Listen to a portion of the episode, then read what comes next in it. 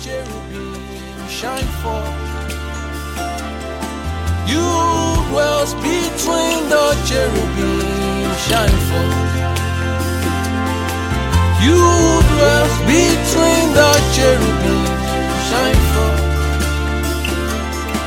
You dwells between the cherubim shine forth. Heal when I heal, voice joy and joy in joy and the joy and joy and joy and joy and soil and brilliant. Ibraidion deligan oil in I mean I mean am I on my incline? Avanaita, Avanahaita, Avanahaita, Avanahaita, Avanahaita, Tavasto. Thank you, Spirit of God. Thank you, Spirit of God. We thank you. Oh, we worship now. Bless you now. Bless you now. Thank you. Oh, Spirit of God, we follow you tonight. The vaso tonight, oh, to open up the realms of truth, to make it open. For story vais to Farano, Faranator sto, to Fanios to Fenite, follow you, follow your leading, follow your leading, follow your leading, spinning hard and speaking.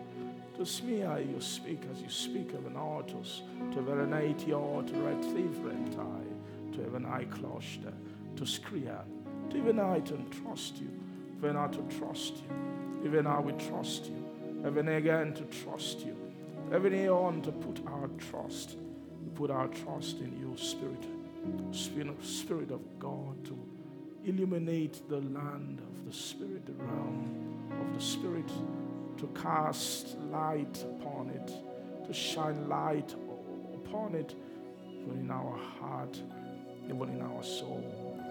Tonight we pray for help, help, help, have an altar, have an altar, have an altar, prasonia, resto faradonia to see, bring us under, under heaven, under heaven, under heaven, under, under heaven. Thank you, our Father.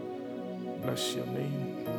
Thank you, Spirit of God. We pray that you help us, Lord, and help our heart, Lord, to make that leap, that shift tonight from being casual to being to being being to being, being, being being ready fashion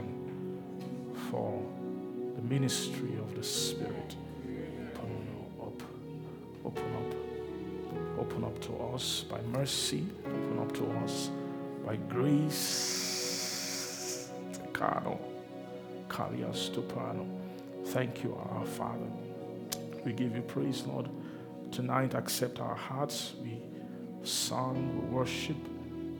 But, Lord, come and look beyond our weakness in our in our approach towards your table. And we're asking for forgiveness and for mercy. We're asking that you will, through the means of mercy, give us access, Lord, to the Spirit. Help our heart, Lord, for transaction in the invisible.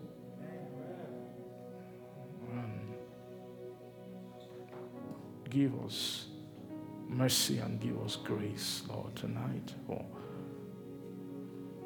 for open open the door to spiritual spiritual spiritual ministry street door, way into the Spirit. The doorway into the Spirit. Open top over us. Mercy. Mercy. Mercy. Spirit of God. Spirit of God. Kiana Koyas. Statoratano. Tistomen. Thank you. Quicken utter, utterance. Utterance. Quicken utterance. Thank you. Thank you, Father. Glory to your name. Amen. Lord, I pray you may help me use my heart and my vessel, Lord, to speak your word, to minister to us. Thank you. Bless your holy name. Worship you. Thank you, Father. In Jesus' name, we pray. Amen. Thank you. Praise God. John 4. Amen. Um, let's see verse.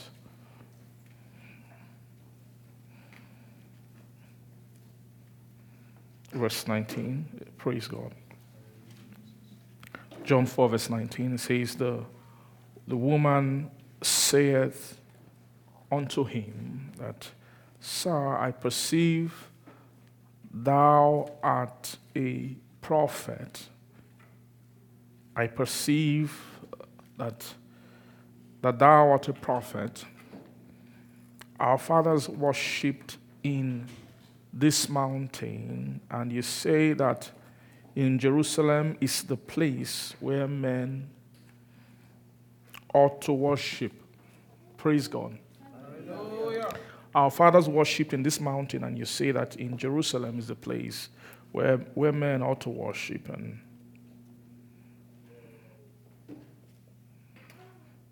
And Jesus, praise God. Jesus said unto her, believer, Woman, believe me, the hour cometh when ye shall neither in this mountain nor yet at Jerusalem worship the Father. For you worship you know not what. Praise God. But we know what we worship for. Salvation is of the Jews. But the hour cometh, and now is, when true worshippers shall worship the Father in spirit and in truth. For the Father seeketh such to worship him. God is a spirit and they that worship him must worship him in spirit. They must worship him. Praise God. Hallelujah. They must worship him in spirit and in truth. Praise God. Hallelujah. Amen. Thank you, Father. Thank you, Jesus. Praise Jesus. Hallelujah. The hour cometh. Amen. so in verse 22, he says, he says, You worship, ye know not what, but we know what we worship. So there is a difference between, when it comes to worship, there's a difference between what the Samaritans were doing. Praise God. Because this woman was a woman of Samaria. Do you see that?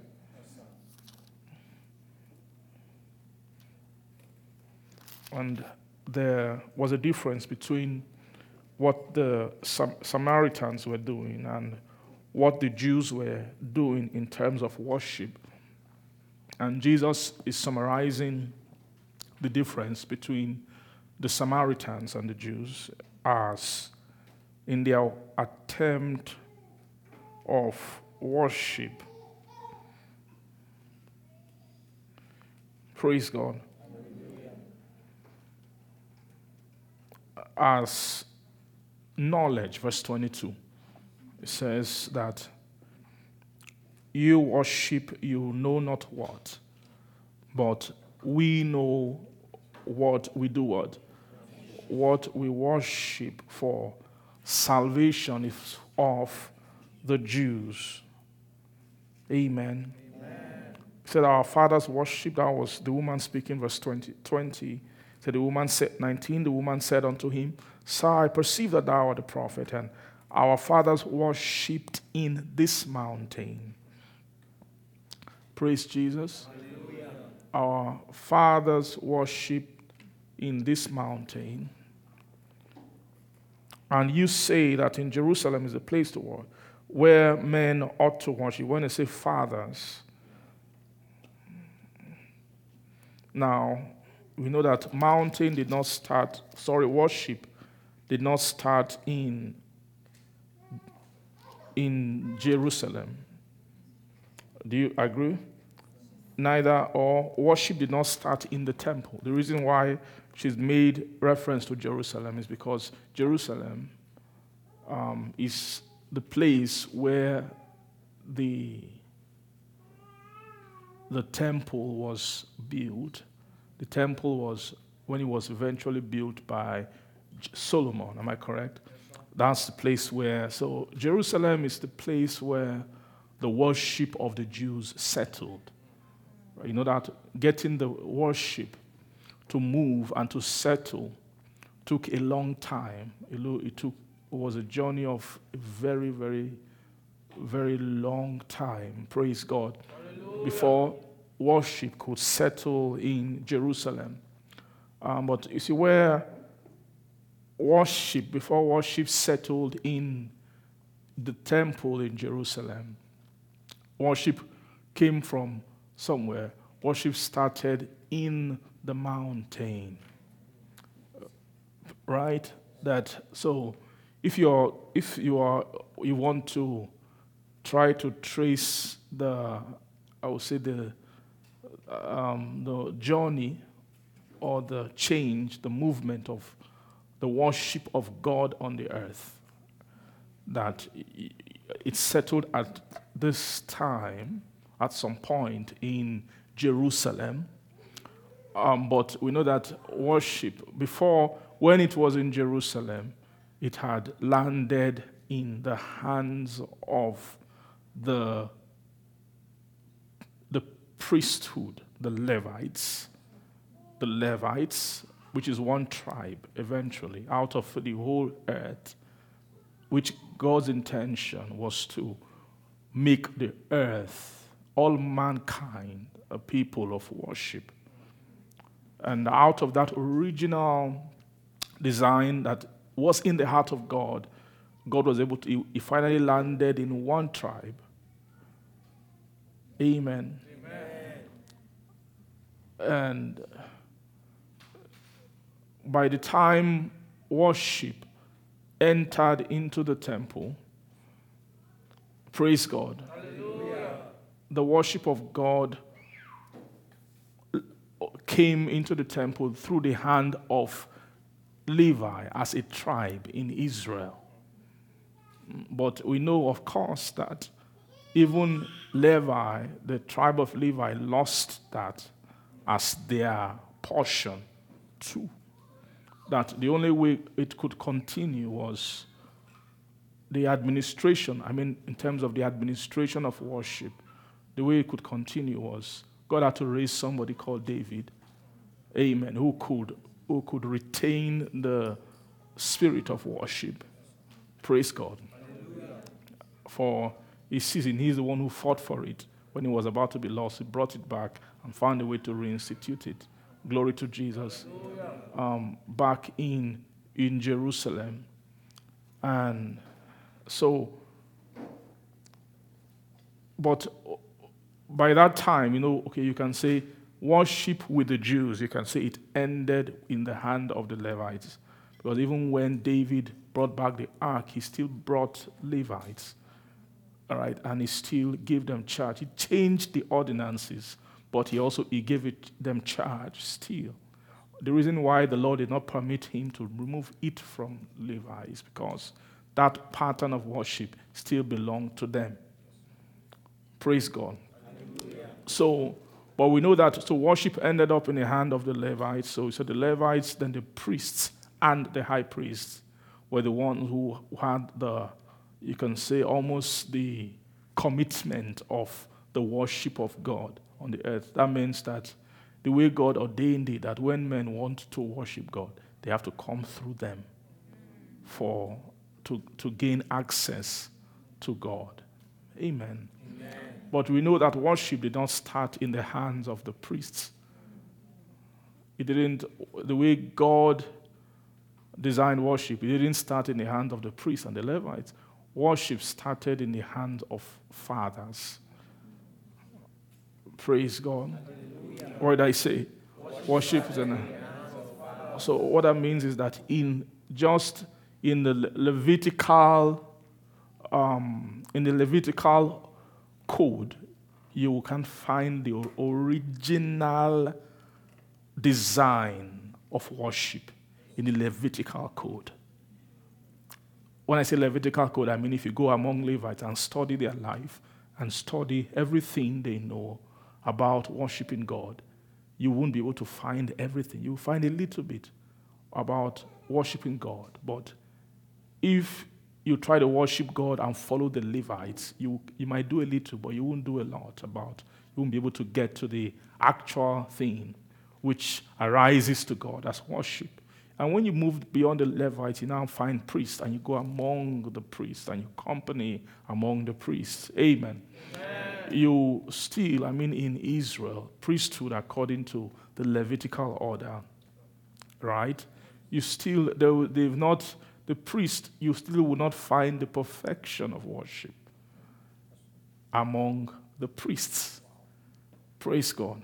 And when you go among the priests, the, the high priest of the Old Testament, he, will have, he has a higher sense and a higher sight concerning the worship of God by virtue of how you can tell is what the manner of instrument that they are able to handle.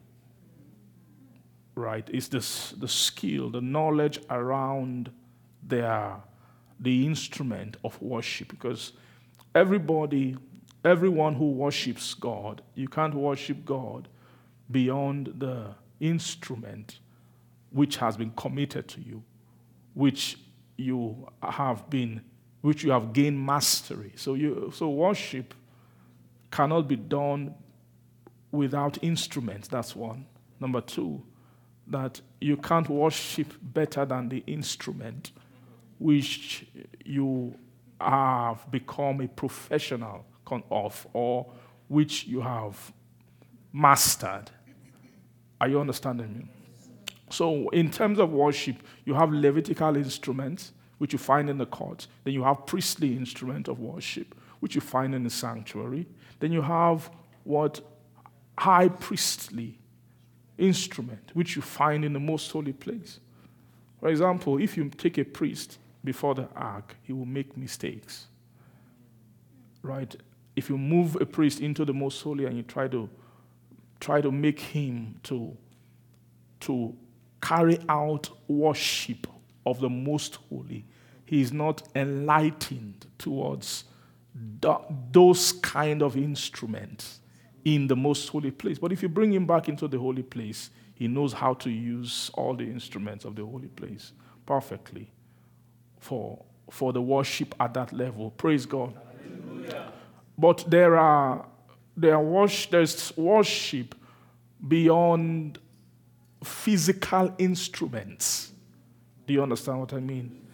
Worship, if you take away the tabernacle, take away the ark, take away the golden censer, take away the rod and all of those things of the most holy and remove them from the high priest, the high priest becomes handicapped concerning worship. In the Old Testament, I mean, a high priest that was raised according to the ordinances which God gave Moses. Like, once you take those things from him, he's handicap concerning worship. Do you see that? Yes, but there, so that would tell you that there, uh, there is a higher knowledge concerning the worship of God that's beyond those instruments which God gave. For example, Moses did not need the tabernacle Moses didn't need, he doesn't need, he doesn't need ark. He doesn't need any of those instruments to worship God. Same thing with the fathers. None of the fathers needed any of those things for worship. Praise Jesus. So now, I'll tell you that, of course, worship landed with the Levites, with the priests, but that's not where worship started from. That there, there was a, the more the more invisible, and there's actually a principle about worship, is that the more invisible your instrument, do you understand? The more what? Invisible your instrument, the more powerful, the more potent the worship in the spirit. Glory to God. Do you see that? What did I say? The more invisible your instrument, the more what? Powerful the worship, the more potent the worship. Praise God. The more what? Invisible. Another word for invisible is not just about the invisibility, but, ra- but really um, it is more, the, it's more about spirit. Do you understand that? It's more, or I could say, the more spiritual. Now, there's a relationship between spirituality and invisibility. Amen. Are you following me? Yes, Glory to Jesus. Hallelujah. Hallelujah. Glory to God. Hallelujah. Glory to God. I said, glory to Jesus. Hallelujah. Praise God. I said there is a relationship between what? Spirituality and what? Invisibility. Spirituality and invisibility are, are related. There's a kind of relationship. If spiritual, if that which is spiritual wants to, wants to, you can't, the relationship is this you don't touch the spiritual without, without the invisible. Invisible doesn't, doesn't mean spiritual. Something can be invisible but it doesn't mean it's spiritual. Praise God. Something can be what? Invisible. It doesn't mean that it's what? It's spiritual. But but the spirit, but the invisible is the doorway into the spiritual. It's the what I say? The invisible is so. So if you can relate with invisibility, then there is a high chance that you can relate with the spiritual. Now, the thing with invisibility is that you, to relate with the invisibility, you require different senses from the senses of the physical. Right? You, you require different senses from what? physical senses. Invisibility forces you to use the senses of your soul rather than the senses of your outward man. Right? Invisibility makes you, it forces you to do what? To use the, the senses of the inward man as opposed to what senses? As opposed to the senses of the what? Outward man. Amen. What I say? It's the, it forces you to do what? Yes. Of the outward man. Now, why, why does the invisible align more with the spiritual than what is visible? It's because there's something about invisibility. That invisibility is the, when you say invisible, invisible, invisible is the highest, is the greatest descriptor of the form of God. Do you understand? It's like the is the highest descriptor of what? Of the form of God. Is invisibility is actually when you begin to speak invisible, invisibility. When your heart begins to when your heart begins to pull towards the invisible, is actually a sign that the soul has kind of capacity towards God's kind of nature. Or not nature now, let me not say nature. God's kind of form. Are you seeing that? God's kind of word? God's kind of form. So the invisibility, the degrees of invisibility are actually what characterize beings that have God like quality. That's why anything that's not invisible, you can't call it. That's why an idol cannot, it's not a God, really. When they speak of graven images, right? Graven images, the Bible actually, it, the Bible re- rejects them as they're not worthy of bearing gods. They are not actually gods. As long as they don't have property of invisibility, nothing that is not invisible can be a god. That's one of the barest rule. Do you understand what I mean? Praise Jesus. So, so it's clear that worship here um, are beginning from this woman was actually saying something. This woman, she might not have been a priest or something, but she had some insight into the, the, idea of worship, or uh, I could call it the history of worship. You know, she's a Samaritan or a Samaritan, but she's not a Jew. But she's, well, she looks at the Jews and she, she can see the pride of the Jews. Amen. Amen. She could see what? She can see the pride of the Jews. Or let me not say pride, the hubris of the Jews. Right? The, the hubris of the Jews is that we own worship, but she has a history that predates the Jews. That we know you are boasting with this worship thing, you're boasting with this temple thing because you are the one who committed the ordinances to. But she knows that worship didn't start with, the, with those things, that the fathers were mountain worshippers. But when she said, that's verse 20, glory to God, Hallelujah. said, Our fathers worship in this mountain. So when she said our, she's including Jesus there. So then ye. There's our, then ye. Our, including Jews, means she's including the Jews, and both Jews and Samaritans. All right? All of them together.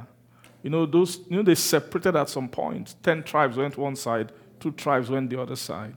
Praise God. Hallelujah. Glory to God. Hallelujah. And then one side kept the um, Jerusalem became the the, the, the, the division of the tribes were actually according to their, their agreement of worship.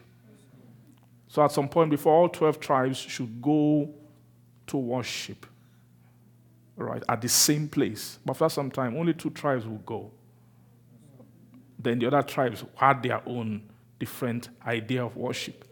Glory to Jesus. So our fathers worship in this mountain. So he's, she's telling Jesus that before, the, the, the center of worship was mountainous. But now you say that, you Jews say that in Jerusalem is the place where men ought to worship.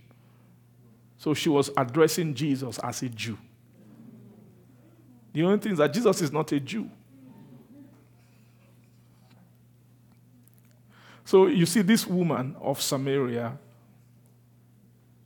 she,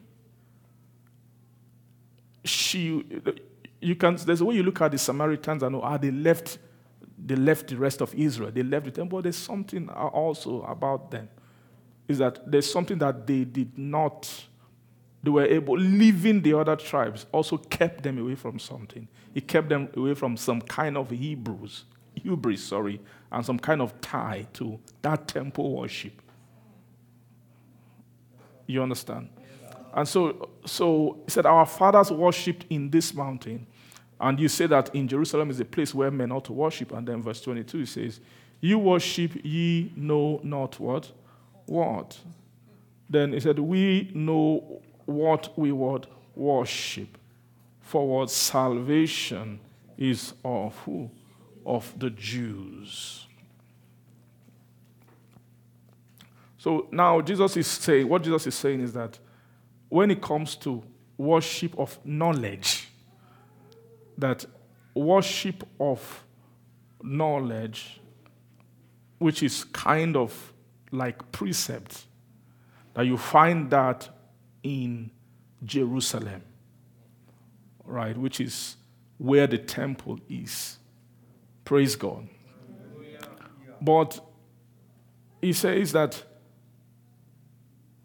verse 22, he now says that you don't know, you, you know not what you worship. So he's saying that you have a kind of worship. It's a, it's a, it's, you will agree you worship, but your worship is not, is not with ordinances. Praise God. Now, but that's why who he's speaking to, and this woman, of course, at this time, they are no longer fathers in the land anymore. You know what I'm saying? No longer fathers in the land anymore. So we're outside the fathers. Uh, when, when the season of fathers of the nation was coming to an end, that was why when God said it's time to institute the worship via ordinances, which is what the Lord gave in the wilderness, which is the temple worship, which translated from tabernacle, God moved into the temple, which is worship that's according to specific, those ordinances are actually a kind of knowledge concerning how to worship God. And God put demarcations and all of that there. Praise God. So but the law, but also outside that,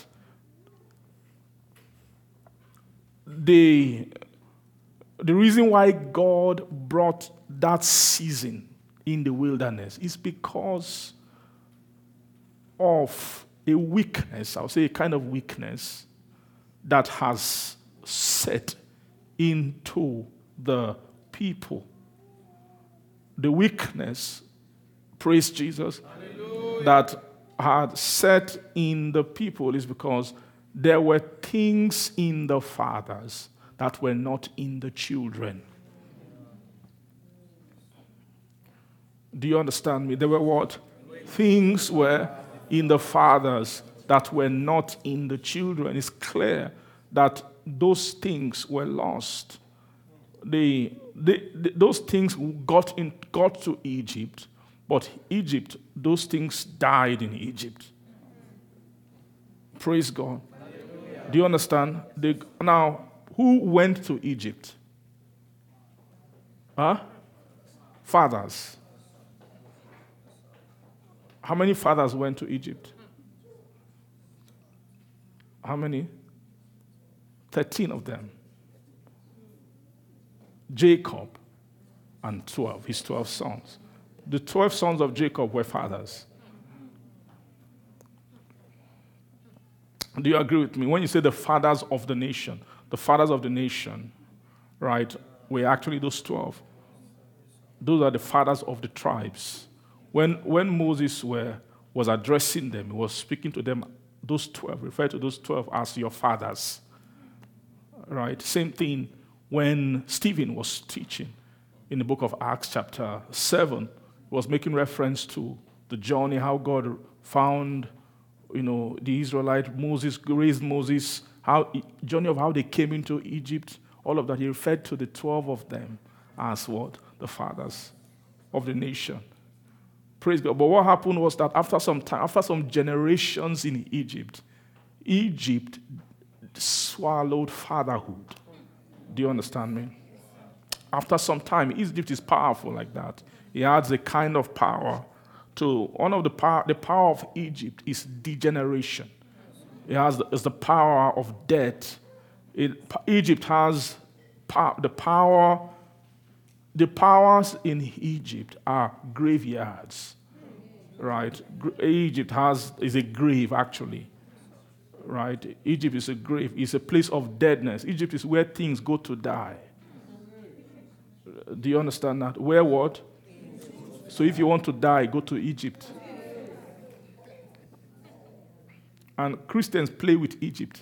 Till now, Christians are still playing with Egypt. You can see souls who, who the Lord has saved for some time. You know that Egypt is power is strong. Egypt has pool, a layer. You know the grave speaks. The grave speaks. The grave calls. The grave knows your name. It's scary, but it's true. You say, God forbid. No, no, it's not God forbid. Praise God. You say, No, I'm born again. Only Jesus. I'm named after the family of God. Yeah, you are named after God, but but you are known. You are known. Nobody is free from you can get free, but it's a journey to get beyond the point where you no longer have the ability, even before Jesus finally got to the point where the grave no longer had power over him, he had journeyed. Some things had to happen. Do you get what I'm saying? That thing called grave, you should not joke with that thing. While you are walking dancing, the grave can be calling you back. And if you're not careful, you can, your steps, you can start, instead of moving forward, you can start moving backwards. And yes, that can happen. That's what God was trying to deal with. Uh, praise God. That's what, that was the problem. What, what was troubling the Israelites in the wilderness? It was the call from Egypt. They had crossed the Red Sea, they had gotten into the wilderness, but Egypt was still calling them. That's what was troubling Moses. He was the call of Egypt in the heart, in the souls of the Israelites. They were still making reference to Egypt. Praise God. Are you understand what I'm saying? So that place called Egypt is terrible.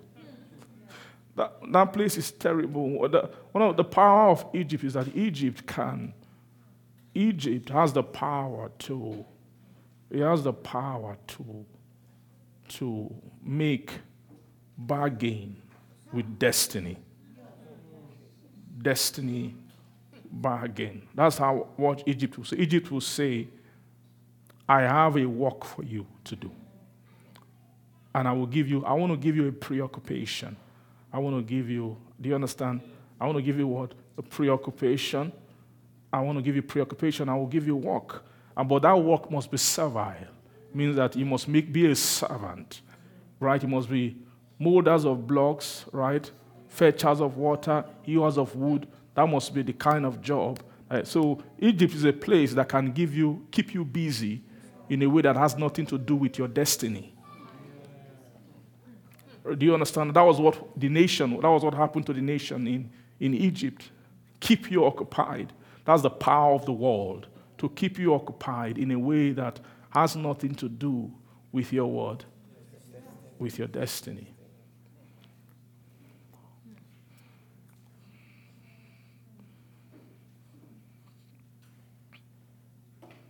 Praise Jesus.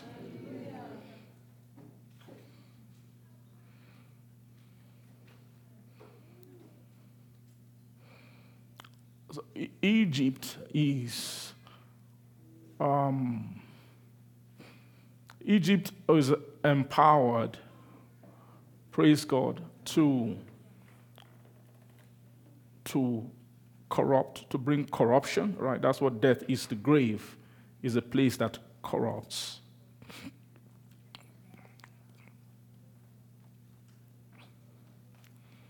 So fathers went into, into the nation, but after some time, though they multiplied, the people multiplied, but there were no fathers anymore.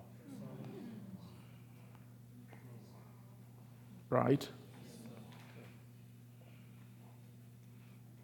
And Egypt doesn't didn't only wasn't only fighting fatherhood, he was also fighting the potential. The, the land could smell the potential of fatherhood and begin to fight. After some time, the Pharaoh even began to say, We don't even want any male child anymore. Forget fathers. Let's, we don't, not even any male child should be born anymore. in the land. That was the season where they, when they gave birth to Moses.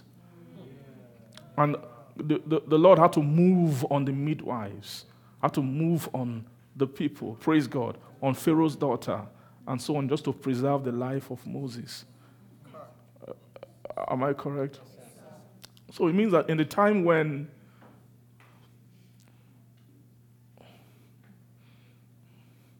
when Moses was born,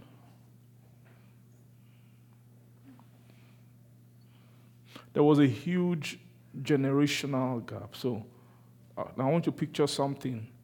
When Moses was born, there were no longer male children being born. So it will be very difficult to find any male child the age of Moses and below in Israel. And the Bible didn't tell us that at one point Pharaoh stopped doing it.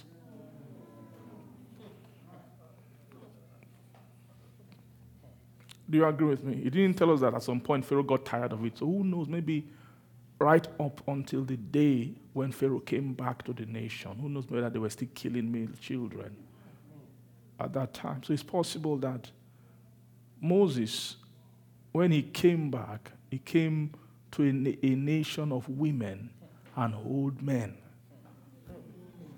Right?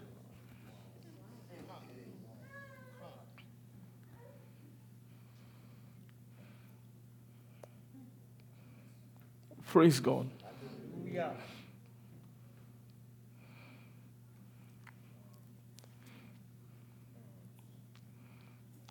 But it's, it's, clear that God wanted at all costs to, to raise a father for the nation. That's why he allowed Moses to be kept.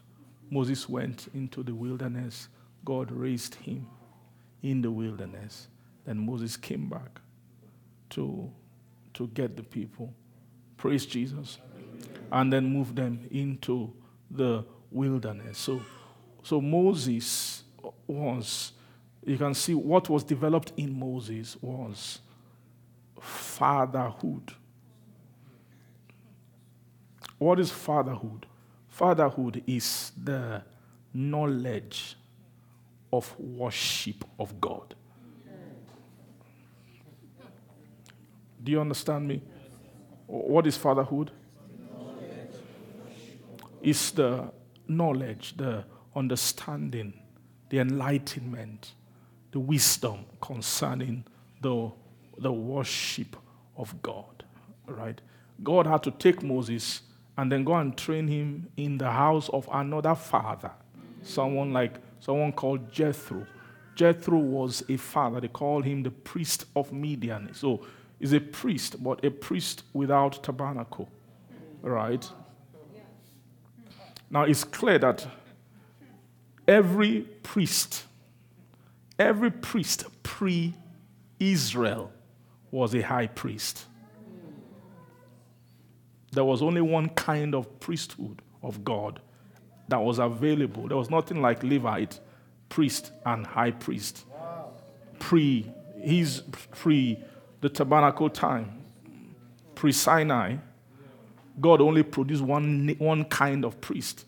All priests were mountain men, mountaineers. Praise God, like Balaam, for example. Balaam was, Balaam was not, though they called them priest, they called them priest, priest, priest, priest. Like Melchizedek was a priest, but not just an ordinary priest, he was a priest of the Most High God. Uh, do you understand me? So, anytime you hear priest, pre, the giving of the law means high priest. Do you understand me? All the priests pre giving on the law, they had the skill of worship on the mountain. They had the skill of what? Worship. They had skill of, of or the knowledge of mountaintop worship all of them. So it's clear Midian was a high priest who God took Moses to. Praise God. To Jethro, sorry. Jethro was a high priest who God took Moses to to go and learn, right? High priest, high priesthood. Now, every priest or every, not every priest now, every high priest is a father. Praise God. Does that make sense to you? We're not talking fatherhood now in terms of giving birth to children. Uh, right? We're not talking about what? In terms of what? In t- terms of fathering children. We're speaking, it's clear in Israel, there were parents there in Israel, but there were no fathers. We're speaking of fatherhood. Fatherhood has different meaning in the Bible. It's not just having children. We're talking about the someone can have a child, but it's not a father. He doesn't know anything about a father, about being a father. We're not speaking of fatherhood in terms of giving a, we're talking of fatherhood as a role, as a right fatherhood as a role, as a vocation, as as uh, right if a father should be able to do some things.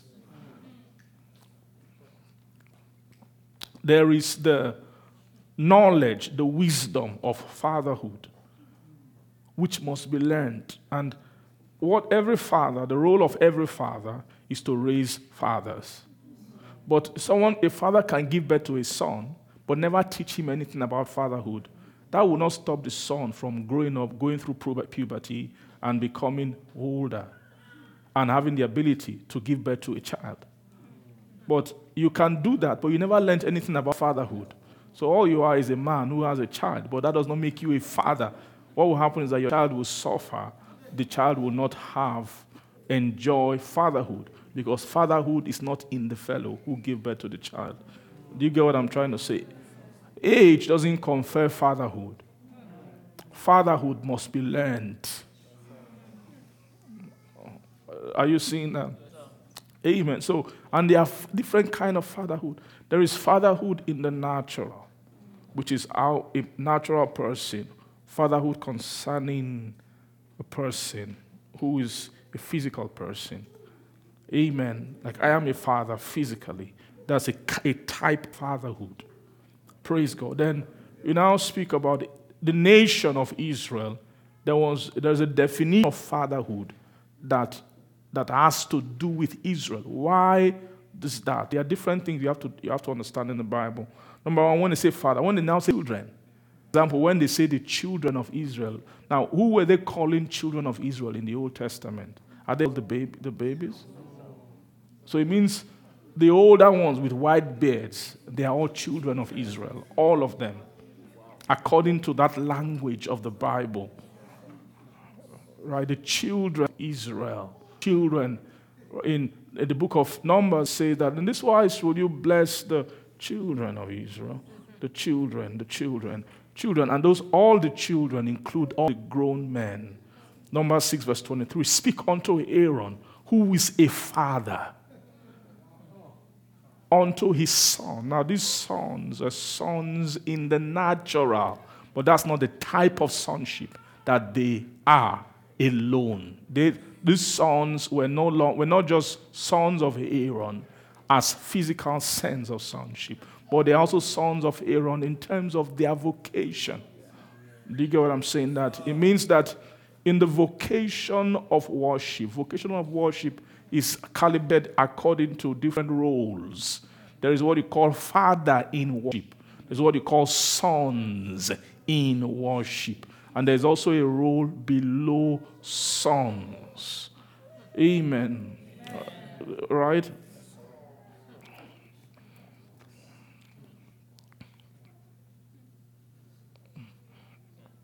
Do you see that? Uh, do you agree with me? Yes, do you agree? Are you sure? Yes,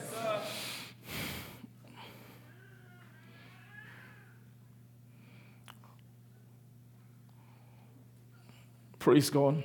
There is what we call father in worship, there is sons in worship, and then there are those who are not yet sons yet. Those who are yet to be sons of in worship, then those who are who are fathers. There's fatherhood. These are roles. They are defined in the spirit when it comes to worship, and they are defined according to ability. How do you tell a son what instrument of worship is he able to handle? There are instrument of worship that's only handled by sons. There are instrument of worship that's only handled by a father. Only a father in worship can handle certain instrument of worship. Praise Jesus. So it's, it's clear in that, this Numbers chapter 6 when it says, Speak unto Aaron. Aaron has been raised into a, a, a, a stature of fatherhood. Right? Just Aaron having children. It's clear Aaron in the physical was already a father before a father in the natural became he before he became a father in the tabernacle. Do you understand? The sons of Aaron, right? Eleazar, Ithamar, Nadab, Abihu, they were all sons of Aaron before anything about this priesthood came about.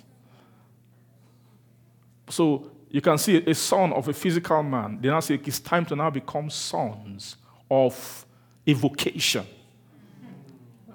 Are you seeing that there? In that vocation, there is the father and there's the role of fatherhood and the role of son. Glory to God. Hallelujah. Are you seeing that? So, fatherhood, sons. Then, those who are not sons yet, those who should be, become sons. I don't know what's the best way to describe the, the Levites, but Levites are not really sons yet. Amen. Amen. They are a, they are a separated tribe of people who should become sons. Amen. In other words, or you can call them, you can call them the tribe of worship. So, so you can say father, son, and tribe. There's a tribe of worship. Not everyone in Israel belongs to the tribe of worship. Amen. So you can see when it comes to worshiping, then now they now come to children. So, children are those people who, have, who don't have yet any, any inheritance in worship. When you say a child, a child is child is someone who someone who doesn't have the who hasn't gained the the any kind of training. Right? A a child is somebody who has not enrolled in the school of worship, but whose destiny is to be, to be a worshiper. Are you seeing that? But who, who has whose destiny is what? It's very clear that everybody in Israel has that's what makes you an Israel, is that you have a destiny of worship. You have a destiny of worship. If your name, if you are Israel, you are designed to be a worshiper. There's nothing you can do about it. It's just by being an Israel, that destiny is upon you. So it means that you have a kind of a status in worship. So when you you are born into the you're you are picking up the name Israel, right? Once you're picking up the name Israel, you enter into childhood. Do you agree with that? You enter into what? Childhood. But childhood means that you have not, you have not, praise God, you haven't come into the place of learning the vocation of worship. Amen. Thank you, Father. Glory to God. So, but, now let's look at fathers. Fathers in worship. So, a father, we see in Israel, there are two kinds of fathers in Israel. We say the fathers of the law and fathers before the law, or fathers that are higher than the law, right? Or praise God. Are you seeing that? Fathers who are what? Higher than the law. Fathers who are fathers of the law, which, if you are a father of the law, means you are a father according to the design of the temple and according to the design of the tabernacle. Uh, do you get me? Now, But a father without the law is a father with a capacity of instrument of worship. It is the different kind of fatherhood. Is a father who has mastery in invisible instrument of worship.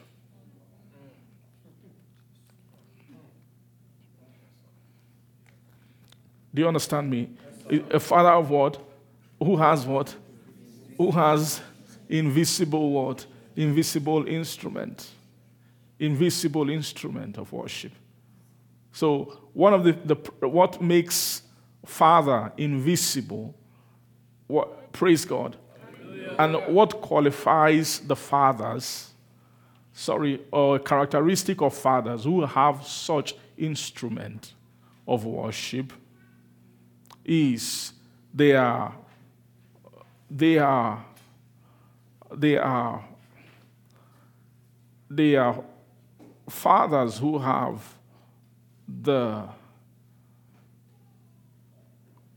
the power or the ability to communicate face to face.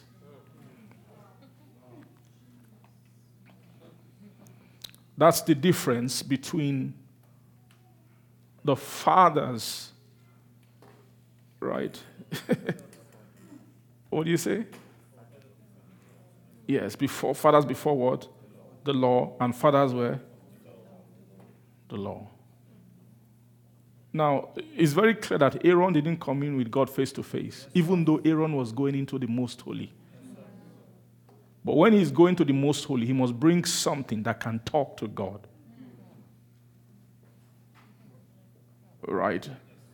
He must, and he, he has, so when he gets there, he must, there are instruments in the most holy which he must use. Aaron doesn't go there and start talking, God this, God that, this. No, that's not the way of Aaron's. There are ordinances about when you get to that most holy, there are things you must do, and those things have to do with your instrument. In fact, while you're coming, your instruments are the ones who speak. So, Aaron's job is just to bring the instrument and make sure they are in right order, right functioning condition to commune. The instrument are the one who do the communication with God. Right? When he's bringing his golden censer with coals on it, those things must be right. The incense must be right. Everything is right. When it comes with that, then with the blood, which he sprinkles, the blood and the presence will be speaking. The blood and the incense will be speaking. Do you understand what I mean? If at all he wants to hear, he must hear with instrument right? The Urim and the Thummim must speak. It's not face to face. Now, you never saw Moses using Urim and Thummim to speak to God, but the priest has to use instrument. Those Urim and Thummim are most holy instrument, which a priest who is not of the order of face to face worship, a high priest who is not of what? The order of what?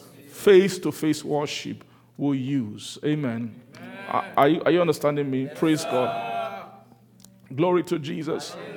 Now, now you see what I'm telling you. Yes, that you, your, the quality, even in the worship of the most holy, that the quality of worship, the type of the worship is different, is according to what kind of instrument is being used in worship. Do you understand me? So, so fatherhood of the kind of, but Moses is different. Moses just go there. God told him, you just come into the most holy. He said, from between the mercy seat, I will speak to you. In verse Exodus 33, verse 11, the Lord spake unto Moses face to face, as who? A man does what? Speaketh unto his friend. He spake, the Lord spake unto Moses what? Face to face, as what? A man does what? Speaketh unto his friend. Praise Jesus. Now, when they say he spoke face to face, He spoke face to. Are they just telling you that God, his face was here? God's face was there. And they were talking. It's more than that. The word, see, when you say face to face means interface to interface. Right? It's, he has, Moses has his own face, which he uses to face God. When he's facing God, he has its but when Aaron is coming, Aaron has his own face. But God said, I can't speak to that face, that your face is not developed at all. Right? Your face is not what? It's not developed at all for communication. You have to use instrument instead of face. Right? But Moses has gone through development of face. He, it took 40 years in the wilderness for what they, they speak about when they say face, right? For face, glory to Jesus. So uh, it's clear that um,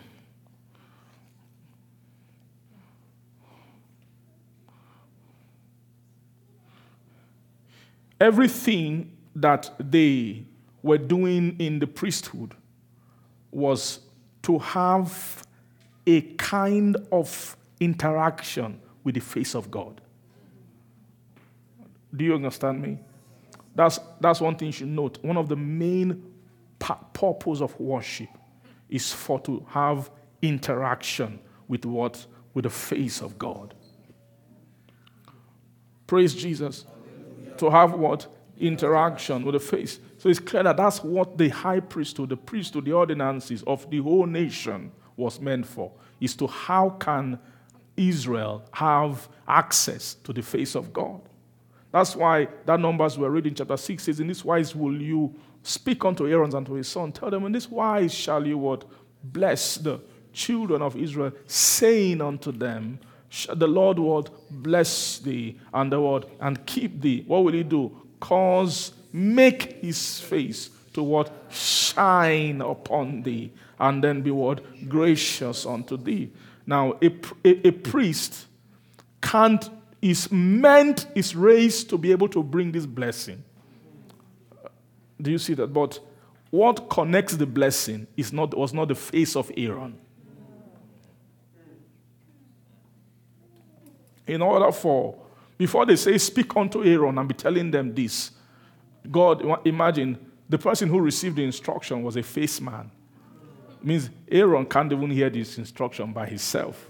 Moses had to. God had to speak unto Moses. And we know that the communication to Moses was face to face. That's how God speaks to Moses. It's always face to face. It's not through Urim and Thummim. It's not through golden censer. Not, no, it's through face to face. So face to face, Moses got instruction and told the priests who have a way of connecting ministry, not with his own face, but through alignment. Uh, you get what I'm saying? Yes. Uh-huh. Through what? Alignment. Through alignment. So, because of the ordinance of the priesthood, when Aaron and his son begin to say this to Israel, it is effective. So, you now say, why did Moses speak to Aaron to be saying this to Israel? Why not just pick any random Israelite to say this?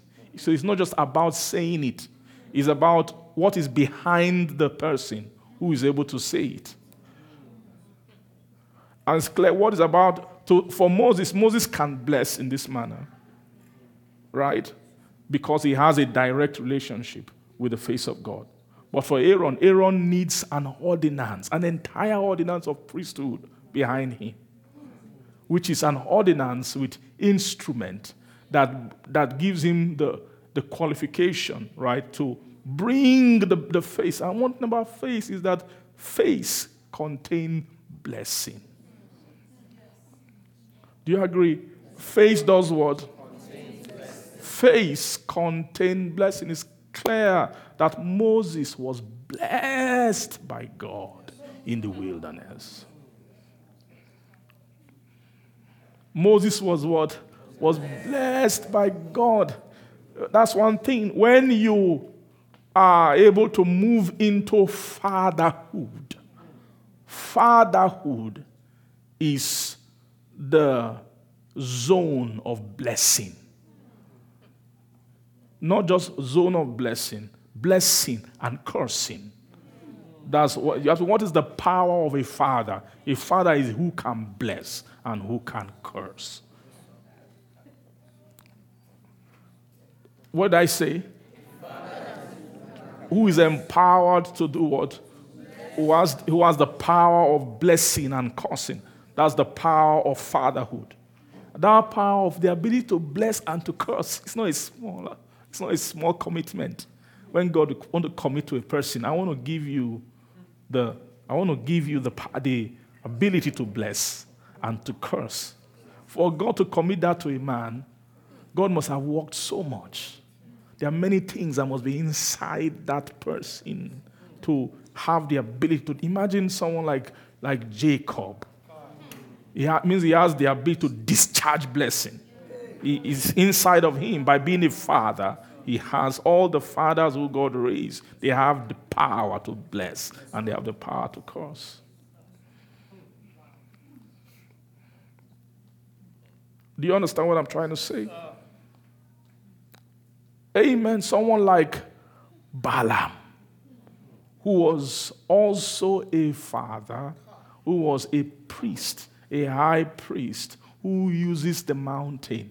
That was the skill of Balaam.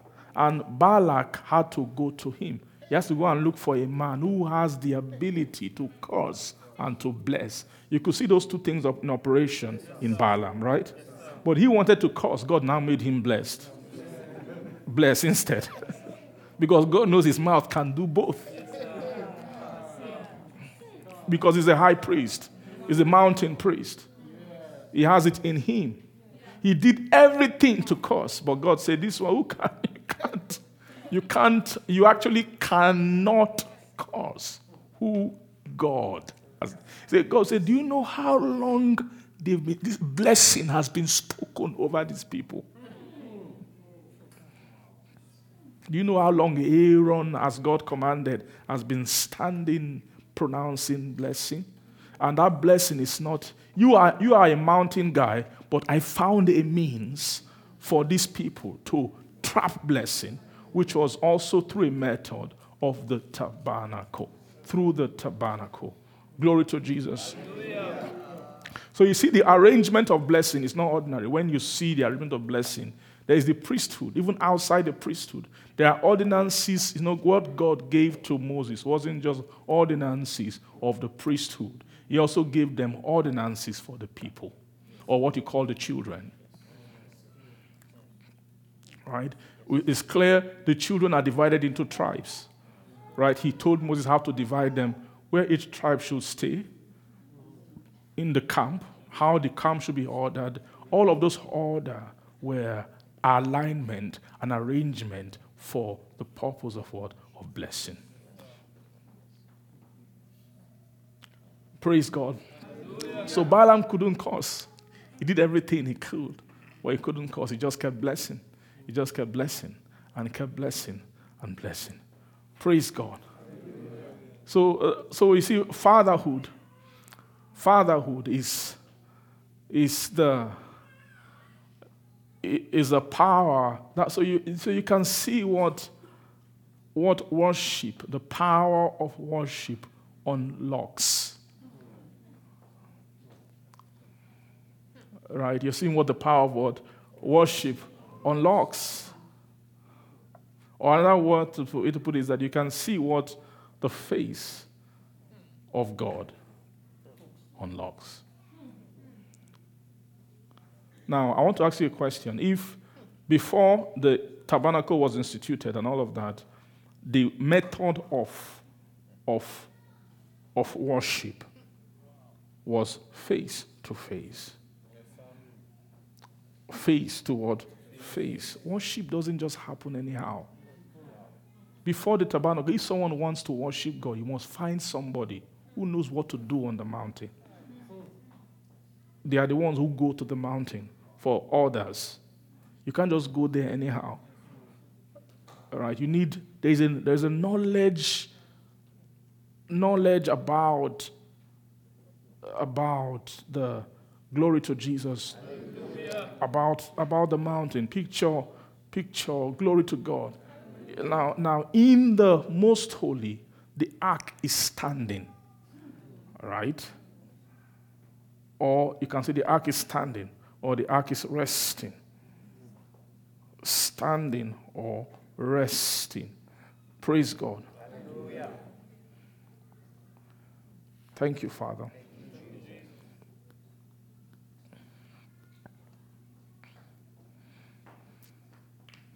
And the tabernacle is an elevation, right, which is what a natural kind of, it's not really an elevation, it's, it's a kind of aha place where you progress into different levels of dealings with God, right? From the court, you move into the sanctuary. From the sanctuary, you move, move into the most holy place. Praise God. But in the before that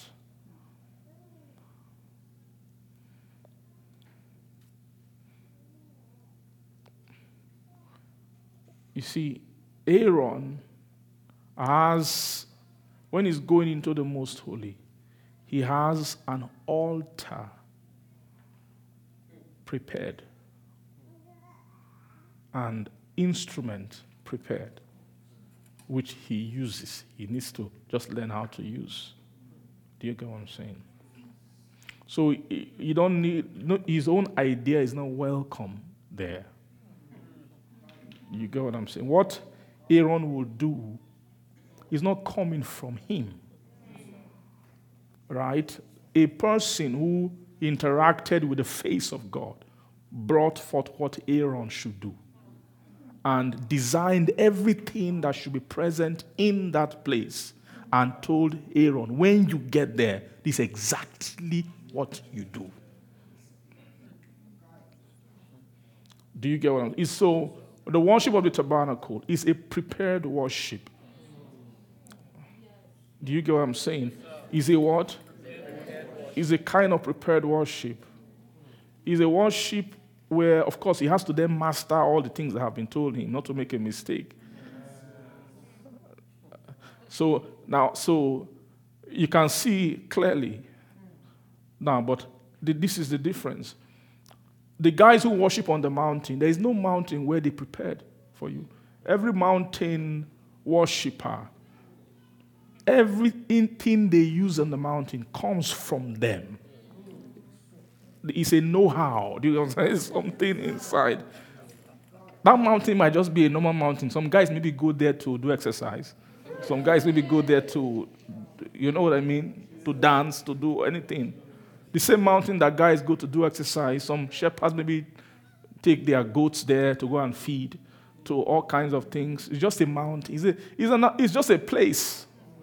It's, not, it's different from tabernacle. You can't go to tabernacle to do exercise. It's, it's devoted. It has been, right? It's, a, it's been prepared for a particular purpose. You know what I mean? Because the person, it has to be prepared because the person who is coming there is handicapped in their person concerning the worship that must occur.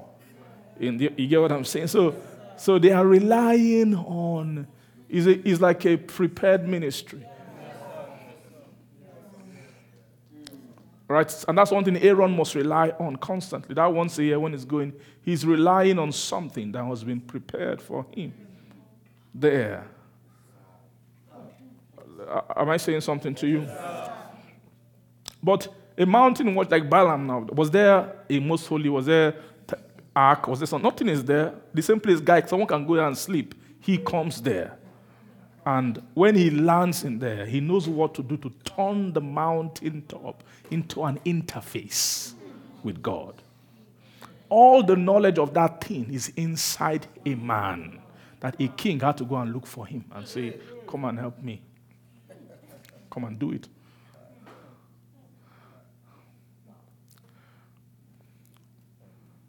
Do you get what I'm trying to say? It's inside the person. Right? So not every not every father are the same. Fathers are different. Aaron is a father. Moses is a father. But the Mount of Sinai was plain. There was nothing there. Do you, you get what I mean? but God has raised a man. In him are what it takes to, to turn that mountain, for that mountain to become a place of an interface where the face of God can, can come down. Are you understanding what I'm trying to say? So, so let's see the difference. What's the difference between the, the kind of worship, praise God, that was pre the law and the kind of worship in the most holy? That was the law. Right? You see, the, the thing with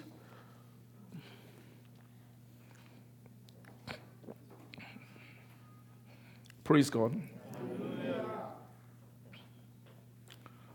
Let's, so when you take, take Aaron, are you following me, please? Yes, are you sure? Yes, okay.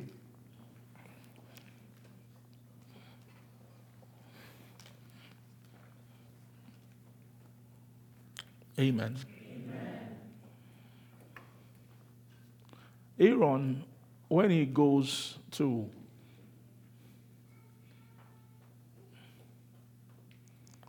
worship.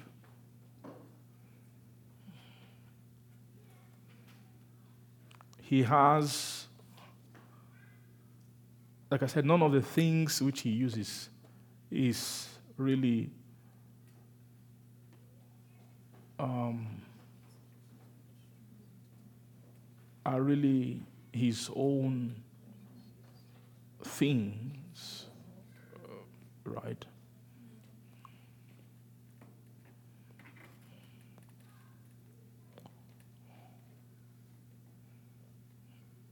So,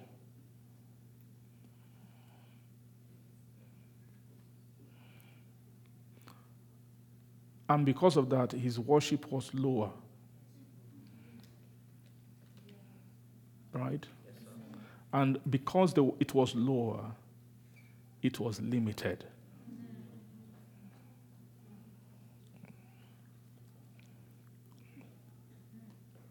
What was the limitation?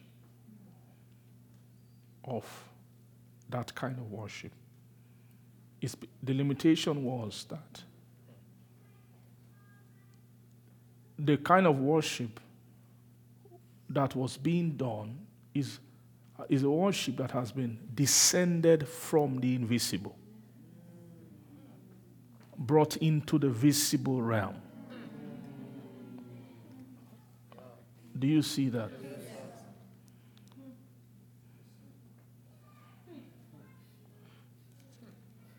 So, worship that is visible cannot deal with invisible things.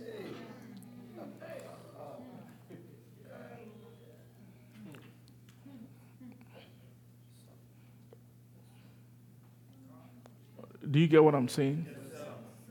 Worship, worship that is what?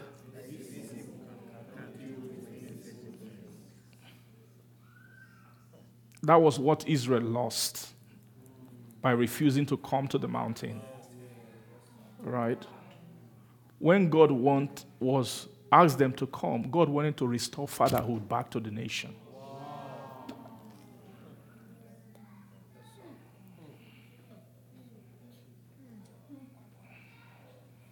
Do you understand that? That's what was lost. What is fatherhood? Right? Fatherhood at that time meant ability to worship in the invisible. Do you see that? They could worship where? In the invisible. But when the law came, it brought a lower standard of worship, which you must use visible instrument. Then if you bring visible instrument, that worship can only do so much. It can only affect and bring solution, and or you can call it blessing. You can only bring blessing. That it cannot, that such worship cannot access spiritual blessing. It has to access a kind of blessing that is that is customized for what? The what? For what you call flesh. That's what Hebrews 9, that's what Hebrews 9 was saying. That if the blood of bulls and goats and the ashes of a heifer sanctified for the purifying of the flesh, that's all he could do. Because the flesh, out of the man God want to help, his flesh is the visible side of him. Anything that is invisible about man, the law was weak concerning.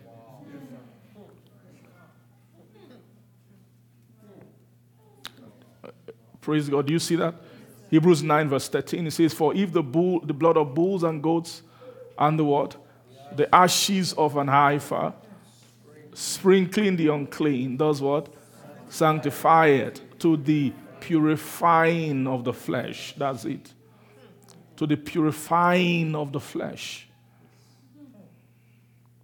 But it now says, How much more then shall the blood of Christ, who through the eternal Spirit, you're seeing the method which the blood of Christ does operate. It's not the, like the blood of bulls and goats, it's a different kind of blood. So it's, it's then clear that the blood of Christ is a kind of instrument of worship. Do you, get, do you understand that? Do you agree with me? He's, he's talking about the what? A kind of what? Instrument. Is a high instrument of worship. That when this instrument is offered through a method, through a means, is offered through the eternal spirit without spot to God, but is then able to purge your conscience, not the, not the flesh, but conscience is talking about the invisible parts of man. Do you get what I'm saying? What I call it, the invisible parts of man. To purge your conscience from what? Dead works. To do what? To serve the living God. So now, this is talking about the blood of Christ. It's clear, of course. Moses' instrument was in the blood of Christ. Moses had what he, what he had, which he was using as well. And the, the work, what Moses was using also had an effect on the invisible. But the work that is able to do is not this exact work which the blood of Christ, like I said before, you can't, what worship will produce can't be better than the word instrument. Praise God. Which is being used. Amen.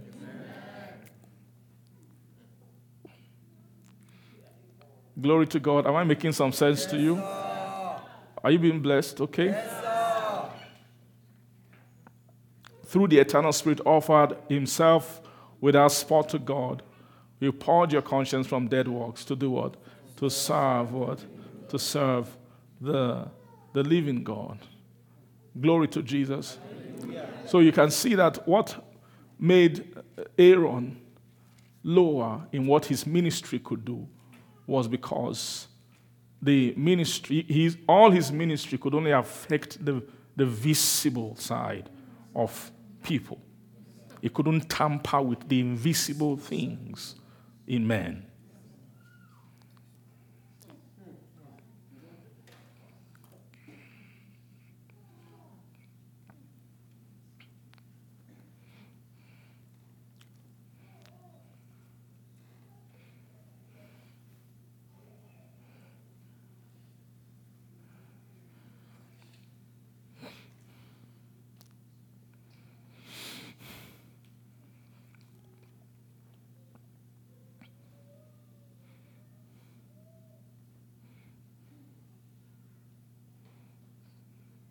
Praise God.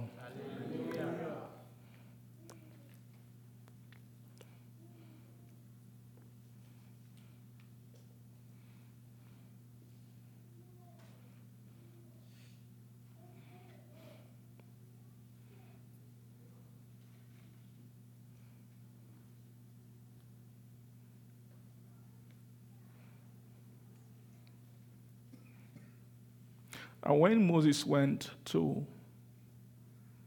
the mountain.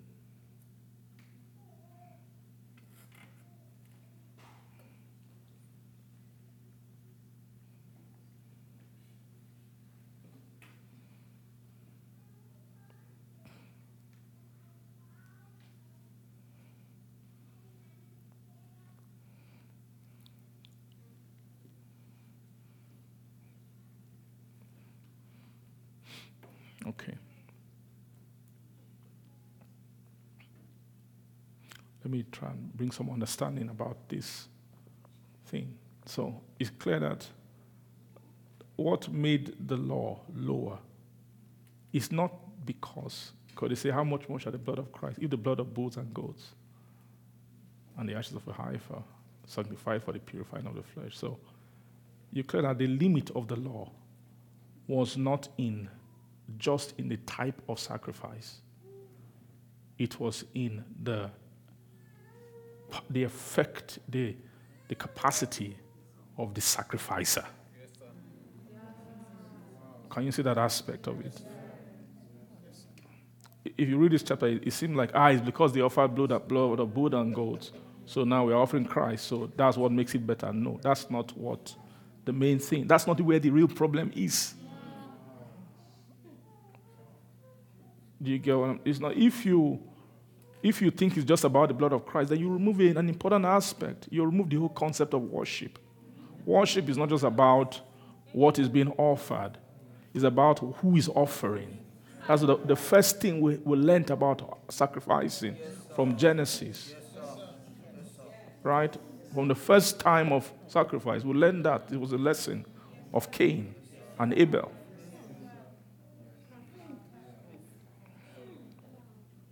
So, so you see, the limitation was not just about what was being sacrificed, it's about what Aaron himself. In other words, that's always one of the, the light of Hebrew that this guy had infirmities. They didn't even mention too much. Well, they also mentioned the, the, blood, the limit of the sacrifice. It was also mentioned in Hebrew, but the limit was not just on the, what was being offered, it was also issues with the, the, the, the priests themselves. Right? They couldn't continue by reason of death. Right? They have nature, something in them that was a limitation. Right? Now you see, you see, and what something else that also shows you this is that Aaron was offering bulls and goats, right? When the, the high priesthood of the law came, that's what was being offered. But we explained clearly that when the worship of the mountain was occurring, it's not like they were offering spirits. what were they? It's the same thing. Right? It's the same thing. What did Abel offer? But the Bible said he offered by faith, Abel offered a more excellent sacrifice than Cain. There was an excellency of the sacrifice. So it means the person who is offering qualifies the offering. Yes, right. the word excellent, excel means height. The how high, the, the excellence of a sacrifice is how high it can go, is how, how good it is Its capacity for ascension. And that what, what capacitates the ascension of a sacrifice is in the person who is offering the sacrifice. So it's clear that the sacrifice which, which praise God, the sacrifice which Aaron offered could not ascend beyond into the invisible. Do you get what I'm saying? He couldn't move into the invisible. But it's clear that Abel's sacrifice moved into the invisible, even though he was offering a physical thing. Right? He offered a physical thing. Look at it. By faith, Abel offered unto God a more excellent sacrifice than Cain, by which he obtained witness that he was what? And that word, this, when you say witness of righteousness, means justification. Justification means witness of righteousness. It's a witness of righteousness. When you say he, this, so it just means that he was justified. Right? Then he says, God testifying of his gifts, and by it he was being what? Dead, yet what? speaketh. By it what's the meaning of this? By his gift, he being dead, yet. That word yet speaketh means he's still speaking. Means that he wasn't only speaking because he died. All they are saying here is that he has been speaking since that time, but after he died, he didn't stop speaking.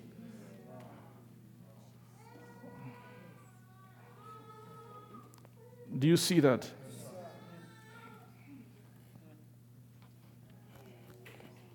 So when you're saying God, when God is receiving gifts, the gift is both what is being brought and the person. That's what God would check them, put them together. That's what amounts as a gift to God. Praise Jesus.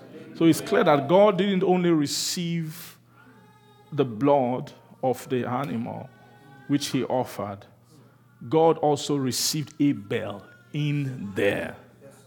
Right? So it's, it's clear that that animal which he offered spoke. The blood of whatever he offered spoke. But Abel's own blood also speaks, also spoke. Like he was saying to Cain, that the blood of your brother cried unto me from the ground. So the voice, and he said, What hast thou done? The voice of thy brother's blood. Are you seeing that? Now, the voice of thy brother's blood crying unto me from the ground. The voice is not crying because he was killed. Do you understand what I mean? The, the, the, crying of the voice, God hearing the voice, is not the problem. God has been hearing this voice since. It's sweet to God's ears. God loves hearing. What, what does God hear, hear? God hears the voice of his blood while he was walking, while he was walking around on the earth. God was hearing the voice of his blood.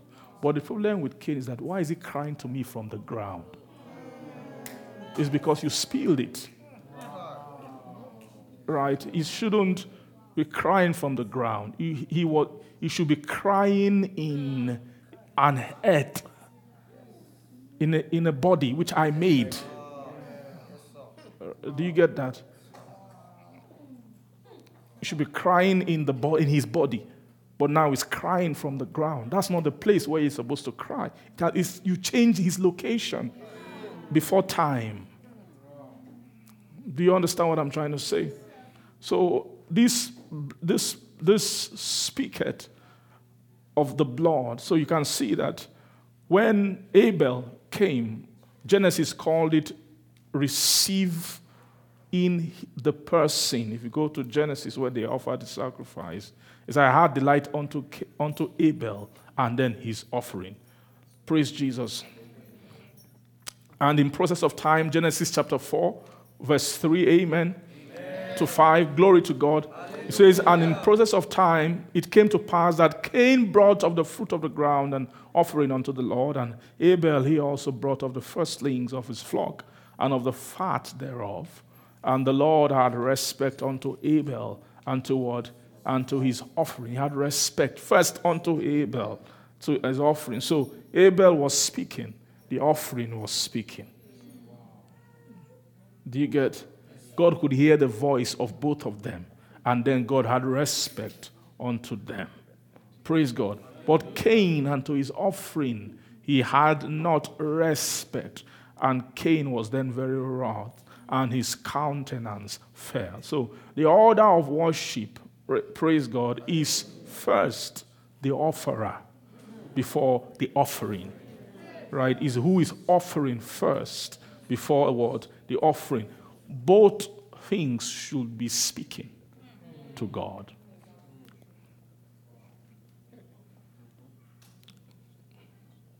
Are you getting me? Both should be what? Both should be speaking to God. Hallelujah. Amen. So,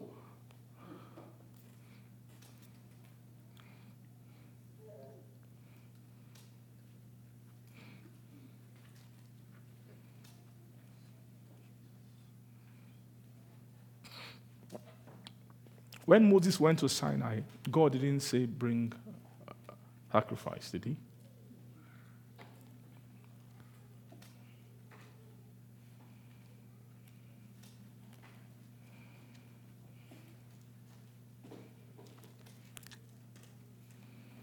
But when they went to the mountain, there were conversations.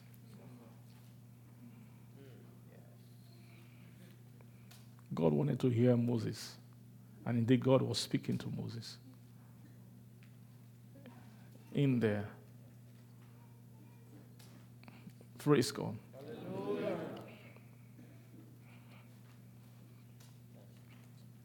So the difference is that when the, the worship before the law, when a worshiper goes to the mountain, right, everything he produces is from himself.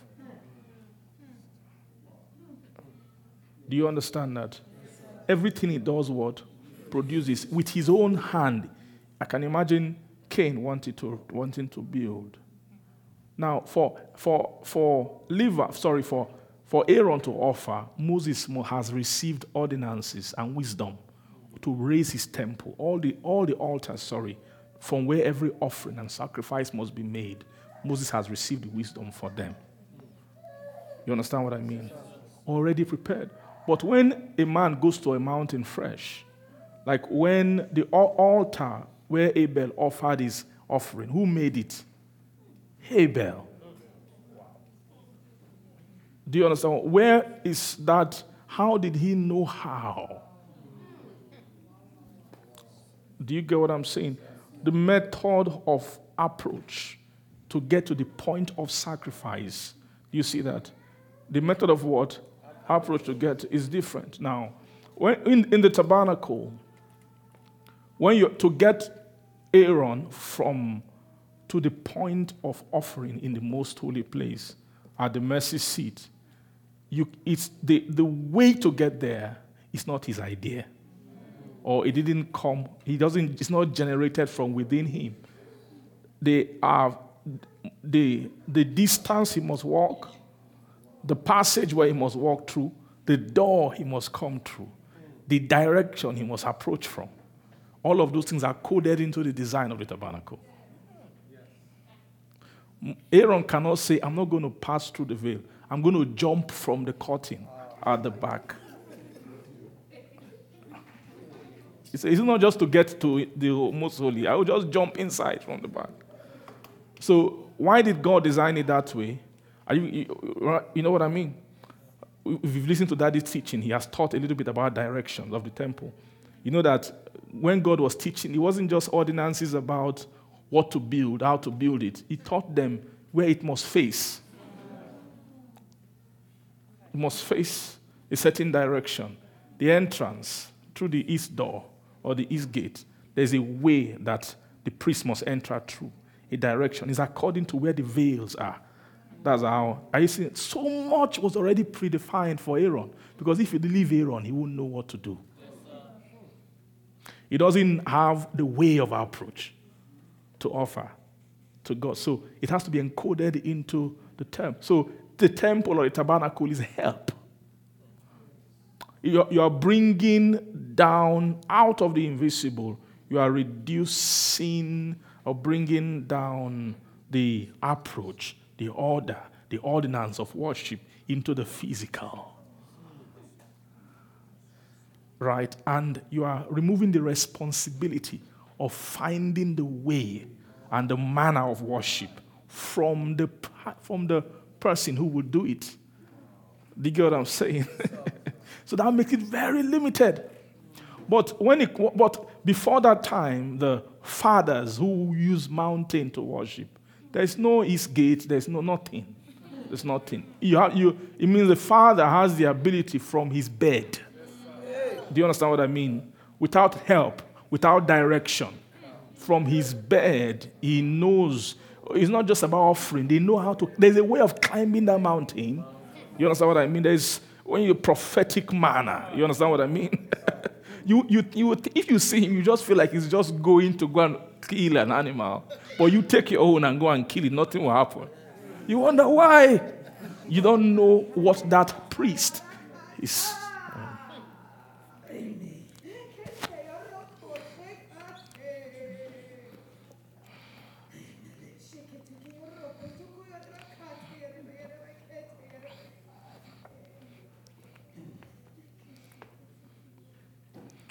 Glory to Jesus. Do you have an interpretation? Caria Stefano.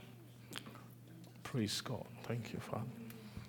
Catania, Sapania, Patafia, Talia, Manata, Prapato, Velista, Vanta, Talia, Palia, Puno, Suntalaga, Venita, Fafafalia, Famia, Tania, Pania, Falia, Catonia, Prepoposo, Palia, Pania, Fala, Catania, Satania, Rebosta, Balia, Catonia, Precata, Vadcata, Velacoso, Prenteli, Reganti, Regonta, Rigonta, Rigonta, La Malagadania, Papa Palia, Fracatoso, Preteli, Precatania, Falita, Fanaita, Falanaita, Fenafaita, Fenaita, Fenaita, Fenaita, Alamafanaita, Fenaita, Fenaita, Ale Prototonia, Papa Papala, Capa Pania, Toso Panta, Fefanti, Alika Loto, Ella Proste, Fena Proste, E Preme Prosto Fruta, Fruta, Macasonto, Ton to Ton to Ton you to raise you to bring fruits to me.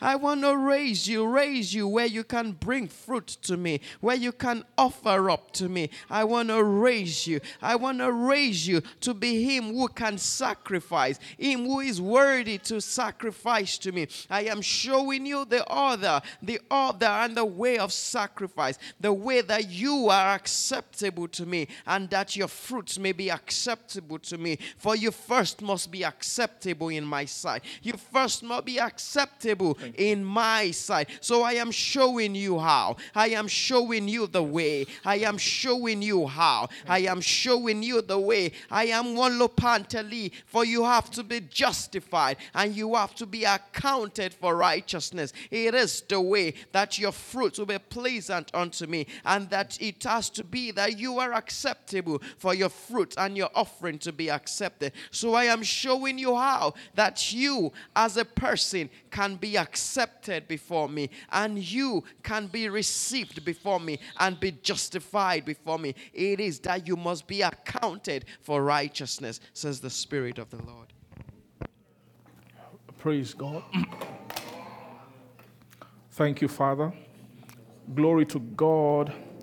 Glory to Jesus. Glory to Jesus. Thank you, Father. Praise you. Thank you, Lord Jesus. Amen.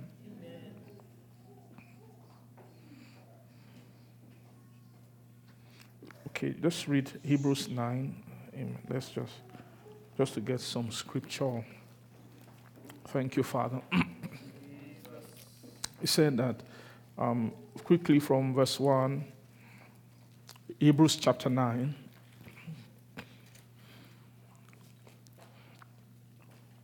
Says, Then verily the first covenant had also ordinances, you see that, of divine service. That's the first covenant had ordinances of what? Divine service. And then he calls it a worldly sanctuary. Praise God.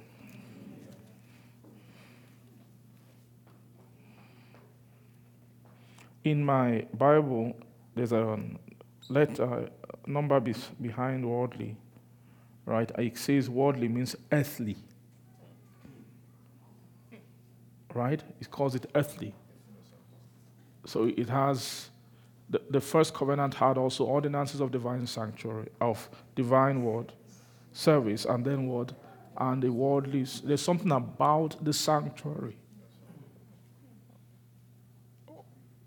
Amen. Amen. What is a sanctuary? The sanctuary means everything about the sanctuary is for qualification equipment for the most holy. The sanctuary is for the most holy. Are you getting what I'm saying? So, so you can see that one of the sign that the first covenant, and you know, the place of the covenant is the most holy, right? And the sign that that first covenant was on inferior. One of the first signs that the first covenant is inferior is its kind of sanctuary. Do you get what I'm saying? Its type of sanctuary. Its, its, its sanctuary is what? A worldly sanctuary or an earthly sanctuary. It's clear an earthly sanctuary cannot take you to a. So you can't, the kind of sanctuary you use will determine the kind of covenant you will access. Do you understand me? The kind of what? Sanctuary word you use will tell you what? The kind of covenant. The kind of sanctuary you use will determine the kind of worship you will do. Because when you finish using the sanctuary, you find you, you find the preparation in you. But the preparation you have is only as good as the sanctuary.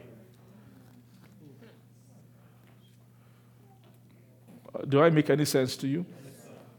Do you are you getting so, okay. Please don't ever feel like these things are not your business. So, hmm. okay. Amen. Amen. Glory to God. So, okay, let's go on. Say, for there is a tabernacle, there was a tabernacle made, the first, wherein was the candlestick and the table and the shewbread, which is called the sanctuary. And after the second veil, the tabernacle, which is called the holiest of all, which had the golden censer, you see, all the instruments, the ark of the covenant, overlaid around about with gold, wherein was the golden pot that had manna, and Aaron's rod that budded, and the tables of the covenant. And over it, the cherubims of glory overshadowing the mercy seat, of which we cannot now speak particularly. Now, when these things were thus ordained, the priests went always into the first tabernacle, accomplishing what? The service of God.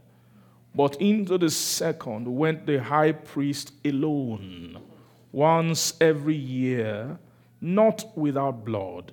Are you seeing that? which he offered first for himself. Do you see that? That word first means that he himself he has need for some for, for a kind of offering first for himself means himself wasn't free from the problem that he's coming to solve there. Do you get that? So he must offer first for himself and then for the errors of the people. Verse 8 now so the Holy Ghost, this signifying that the way into the holiest of all was not yet made manifest, while the word first what tabernacle yet stand was yet standing, which was a figure for the time present, in which we were offered both gifts and sacrifices that could not make him that did the service perfect as pertaining to the conscience. Could not make him perfect as what pertaining to the conscience, which stood only in meats and drinks and divers washings, and then carnal ordinances imposed on them until the time of what is what you call the time of reformation. Glory to God. Do you see that? Now, quickly back to verse 8. So the Holy Ghost is signifying that the way into the holiest of all was not made manifest, while as the first. So you see, he's telling you that actually one of the things that this order is signifying is concerning what he called the way. The way into what? The holiest. So the, the, that first tabernacle was yet standing. That, the what they call first tabernacle. Remember, I told you, they explained the first tabernacle to you, which is called the what? The worldly sanctuary the first, right? Verse 2. Say, For there was a tabernacle made the first, wherein was the candlestick and the table and the shewbread, which is called the sanctuary. So when it says the first, while that first tabernacle was standing, it's a proof that the way into the holiest was not yet made what? Manifest. What does made manifest mean? It means that the way into the holiest is not, has not been revealed. That God, at that time, actually the way into the holiest was actually invisible. It hasn't really actually been manifest. Even though you say there was a sanctuary and then there was a holiest. But it says, as long as the sanctuary looks like that, it's actually a sign that the actual way into the holiest is not manifest. That's what God was trying to show. Do you understand that? That the way, if the way into the holiest is manifest to a man, you don't need a physical room with physical things because such a place can't lead a man into the holiest, really. This holiest, which they are speaking of here, does not manifest. It's not the second tabernacle they are speaking of. It's talking of the holiest, actually. The holiest of all. The actual holiest of all means, holiest of all here means the presence of God. So it's signifying that if the sanctuary looks like that, it means that the holiest of all, the way into the holiest of all, is not made what? Manifest. The way into the holiest. Do you get what I'm saying? Has not been made what? Mani- when that way was manifested through Jesus, the sign was the tearing of the veil of the temple. That tearing of the veil, it, it, it meant so much. It meant that somehow God has found a way to make manifest to man the way into the holiest. That's what chapter 10 was describing. When speaking about the new and living way, consecrated for us through the veil, that is to say, his flesh, and then having a high priest over the house of God. Let us now come bold. Let us draw near with full, sorry, full assurance of faith, having our heart sprinkled from an equal conscience, our body washed with pure water. See, our heart sprinkled from an evil conscience. So all these things can happen. Hold fast the profession of our faith without wavering, for he that promises faithful. Why? Because of the way it has been made manifest. Go back to verse 21. Verse 20, sorry, and amen. Verse 19, I'm so sorry. Glory to God. Thank you, Jesus. It says, having therefore, brethren, boldness to enter into the holiest by what? The blood of Jesus, you see? So, when you're talking about entering into the holiest, you must have two things there. What to offer? One. Number two, the qualification that is in the person who wants to offer. The qualification in the person is possession of the way. Do you get what I'm saying? Possession of what? The way is by your, you enter by the blood and you enter by what? A new and living way, which is consecrated for us through the veil. That is to say, what? His flesh. Glory to God. Am I making some sense to you? Now, are you seeing those two things here? The blood, which is the offering, or what you call the sacrifice, right? The offering, actually. The blood, which is the offering, and the way.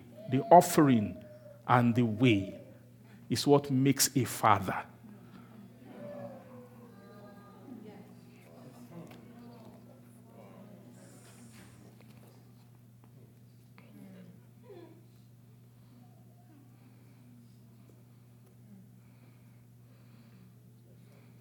Do you agree with me? The blood, which is the offering, and then what? The way. is what, what makes who? Is what makes a father. When, what is that blood? That blood means he has the right thing. He has the right thing to offer, and he knows the way to get to the point of offering. Do you, do you agree with what I'm saying? So that's why I told you that a priest, a high priest, so let's go back to those who offer in the mountain. Right? You see, like I said before, that they can just get up from their bed and just from that bed, they have everything in them to arrive at the offering point in such a way that their offering will. So get, there's, a, there's a way a layman will climb the mountain. When he reaches that point, he hasn't got into presence. He's just on top of a mountain. But there is a way a father moves. Are you getting what I'm saying? There's a way a father moves and he arrives at the man, mountain point. In fact, once you arrive at that point, if you can arrive at that point with the sacrifice, everything, forget it, you have done it. You, are, you have done it.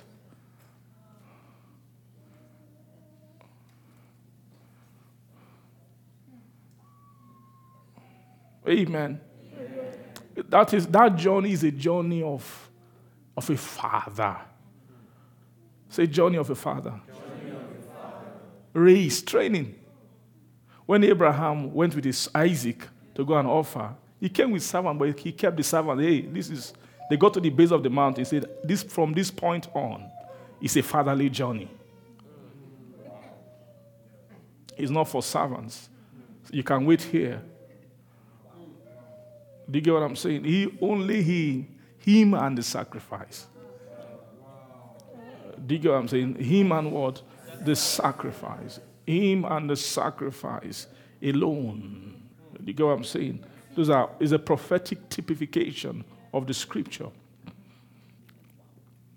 Do you because in that journey, that's when the, there was an effective exchange, a kind of an exchange of, this, of sacrifice. God said, Ah, Abraham, you fulfill this thing. So let's now want to switch what you are offering now. We'll switch your offering.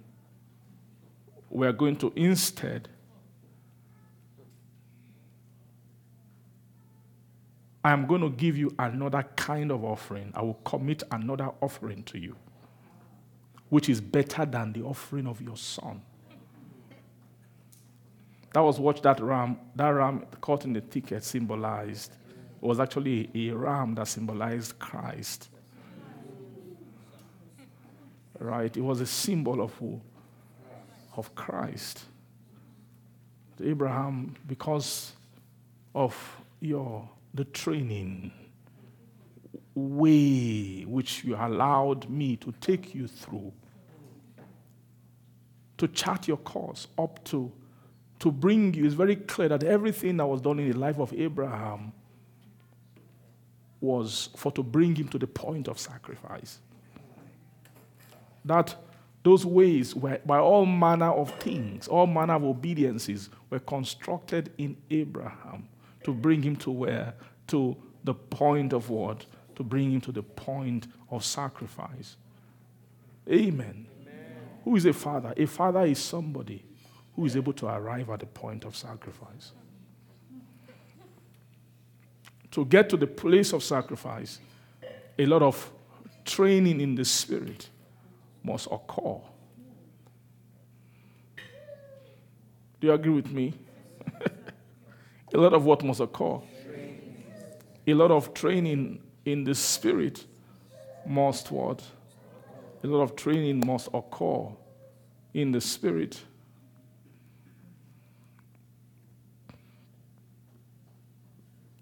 What is the training that makes a soul arrive? It's clear that the sacrifice to God must be done in His presence.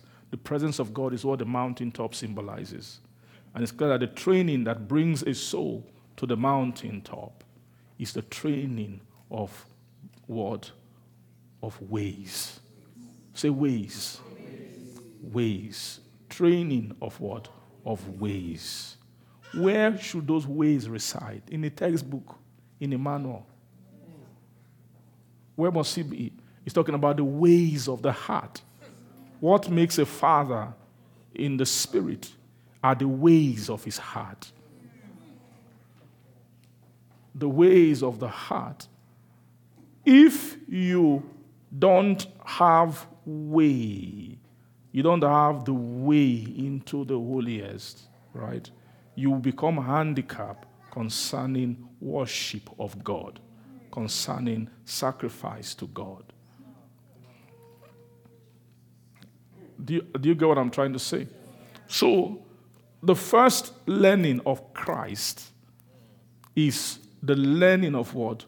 Oh, sorry, the main learning of Christ is the, or the purpose of Christ, of the learning of Christ is simple, is to impart the way into the holiest, into the souls of men, into the souls of men, is to how was he meant to impart the way into the holiest? What is the what is Christ? Christ just means the the the the the training of a soul in a, the the first training of the soul in I won't call it just invisible because it's clear that the difference between Aaron and fathers of the, I won't call it, it's not Old Testament, it's fathers of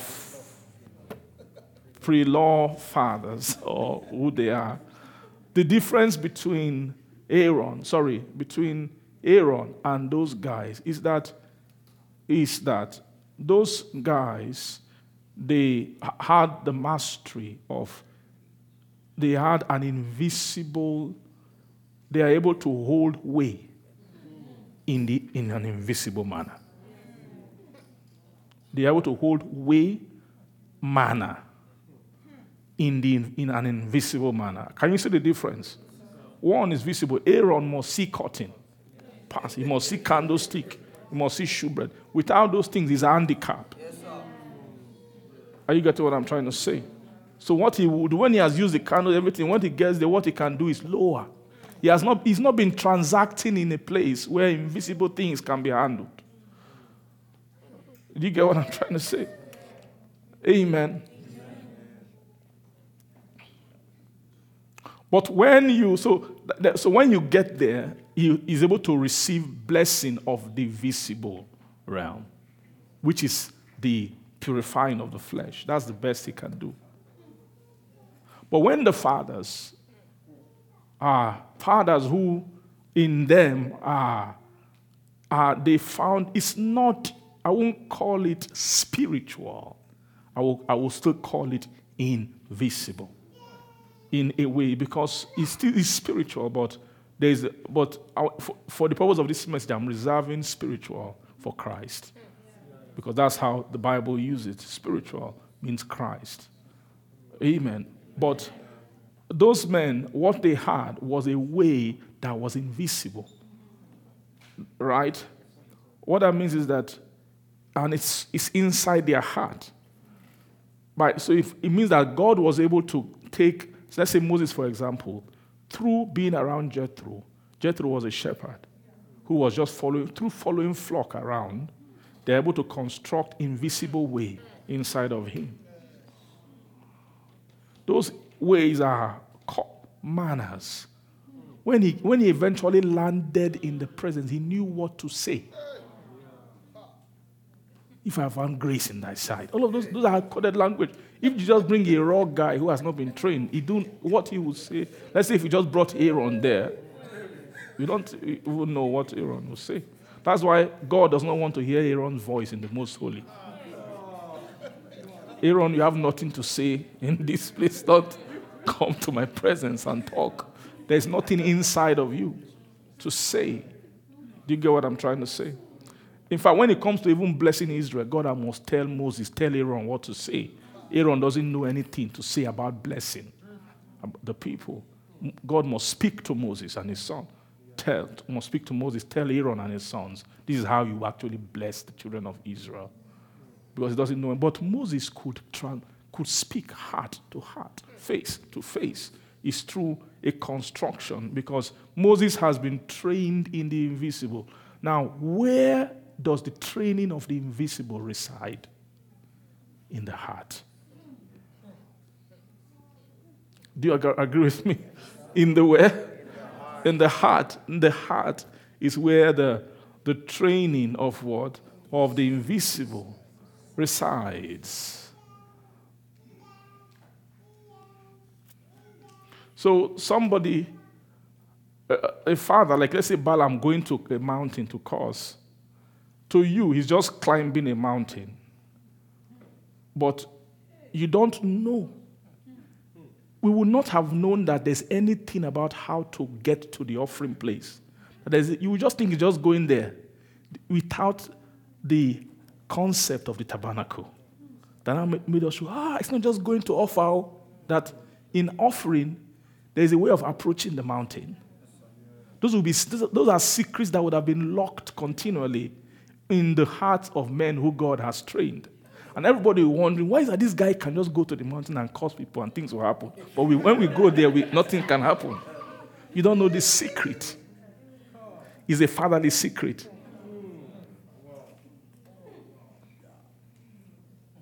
So God must, for he must turn one of the things to, to communicate ways.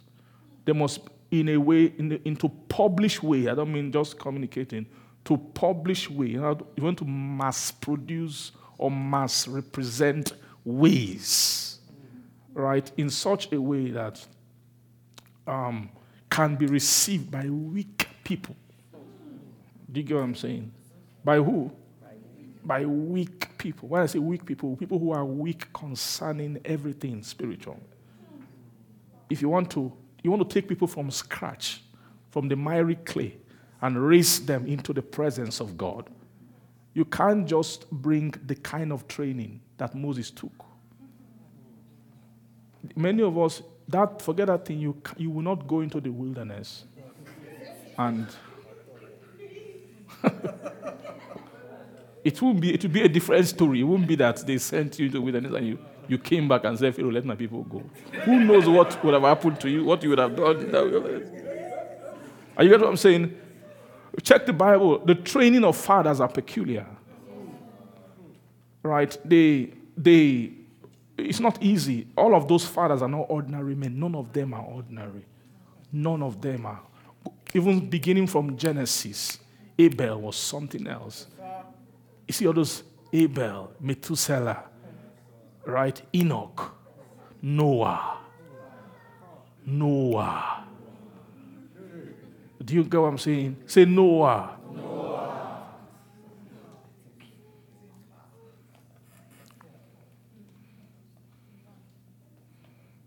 Do you get what I'm saying? When you check Noah's nature and attitude, you know that this is not an ordinary kind of person.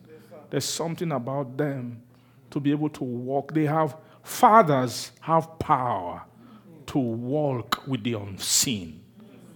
They are not moved. Where you are, where children are, are, are playing around with impulses and carried away, and children are bound to the visible. But a father can, for decades, be, be transacting in the unseen, in the invisible. That's the calling of a father. The, the ability to, to, to, you get what I'm saying? To, it's, it's a rare quality.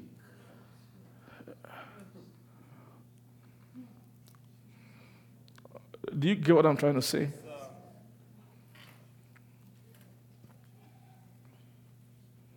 Praise God. So, so God must, God had to find, that's why God was careful. You know, that blessing of, you know, it's a blessing of fatherhood that the, the Lord was passing down. When he, he, he looked, searched the earth and searched and searched, he found one guy called Abraham. Then God stayed with him, stayed with him, stayed with him. And oh, they managed the entire process of how he would give birth to a son. he brought forth Ishmael. They say, No, Ishmael is not. You can't commit task of invisible to Ishmael. He will fail. After some time, he will forget the invisible thing and he will just be like, This is not my. Why, why, why, why? How can a man sow his life to the unseen? Why should I be? Why should I arrange my generations, arrange my lineage, and create my whole dynasty and legacy about the unseen? Do you understand what I'm trying to say? God was looking for, can I find a person who I can keep promise? With. Say promise. promise. Not money. You get what I'm trying to say? Not money, not wealth, not anything, not name, nothing. I'm talking of promise. That everything about that thing is, is invisible. Can I, can I find a person who I can commit it to? That's the, that thing is, to do that is the seriousness of a father. That a father is somebody who you can commit business to he can, he can handle it with a serious mind. The, what kind of business? The business of the word invisible. Do you get what I'm trying to say?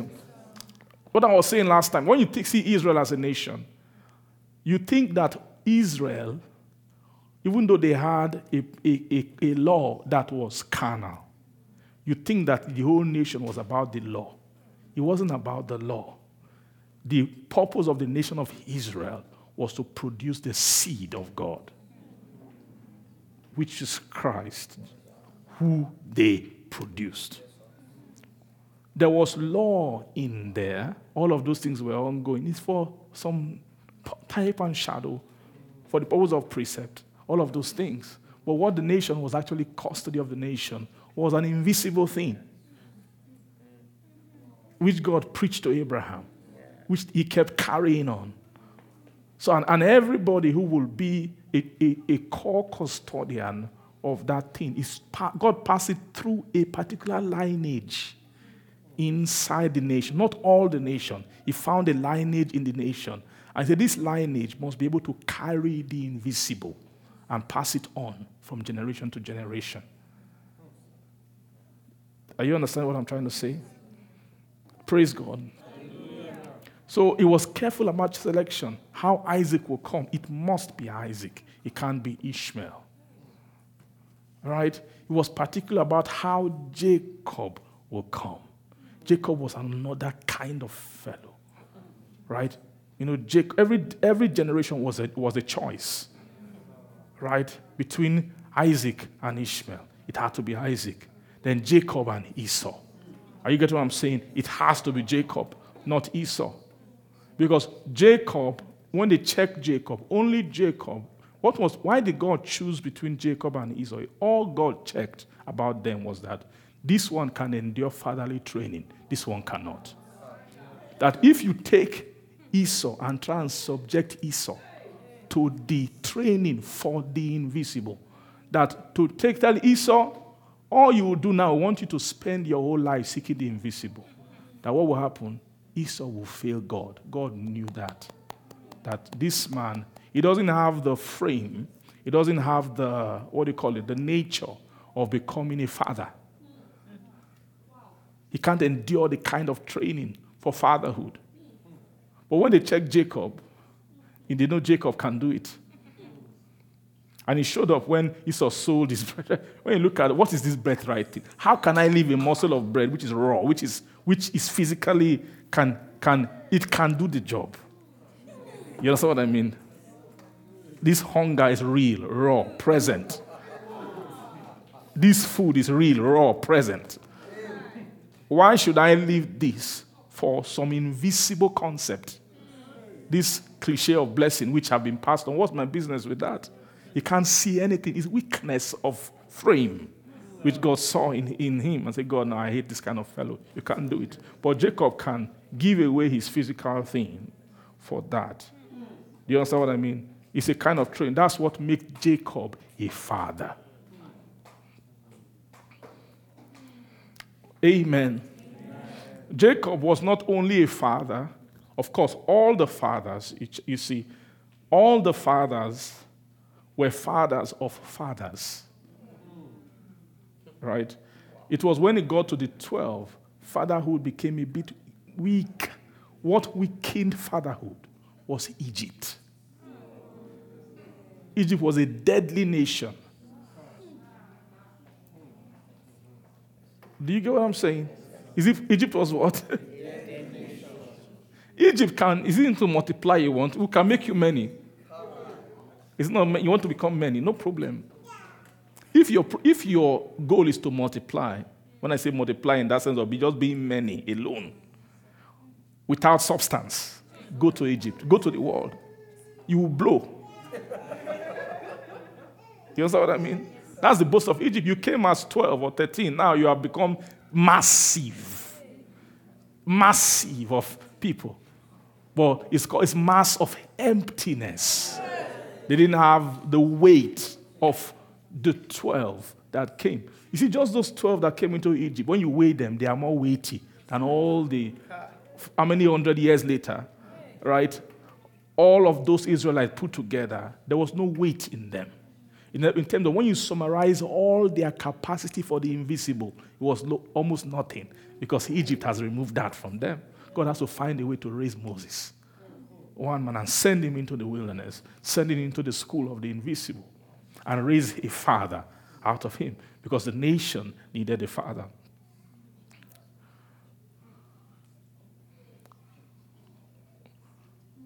Praise God.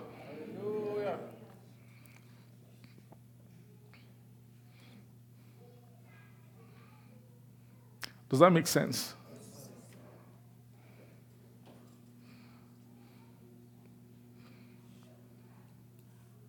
Check it.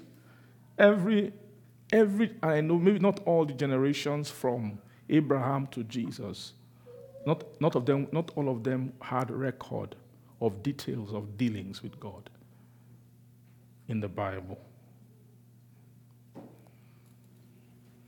Right? Not all of them did.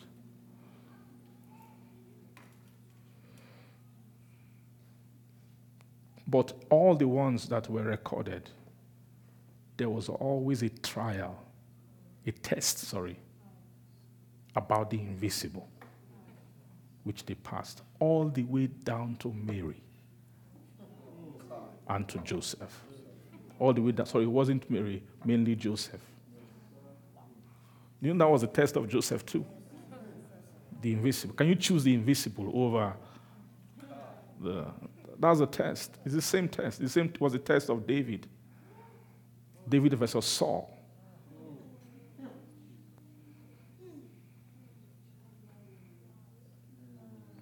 Are you seeing that? It's clear that so that lineage of Jesus was filled. You see, their training was very different from the rest of the nation. Because what they were carrying was was, was different.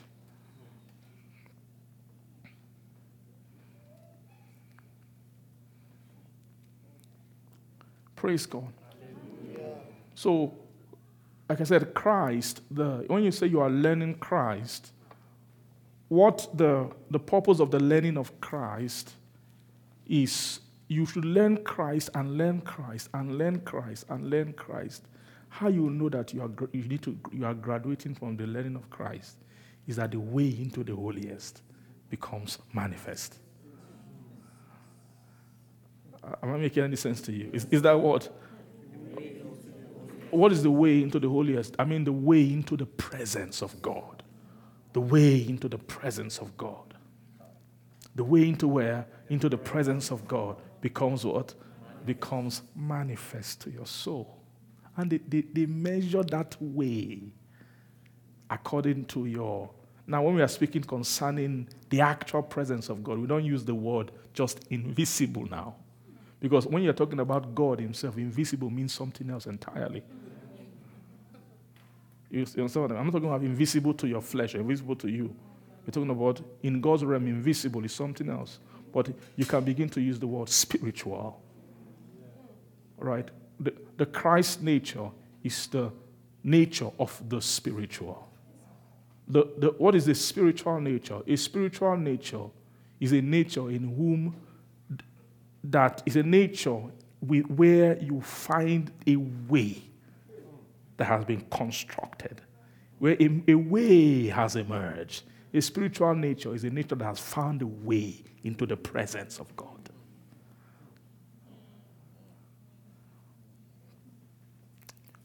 Are you understanding me? That's the goal of what? Of spirituality. So, in this whole arena of Christ, New Testament, when you come into New Testament, there are types. You have the type of mountaineers, right? Then you have tabernacle guys.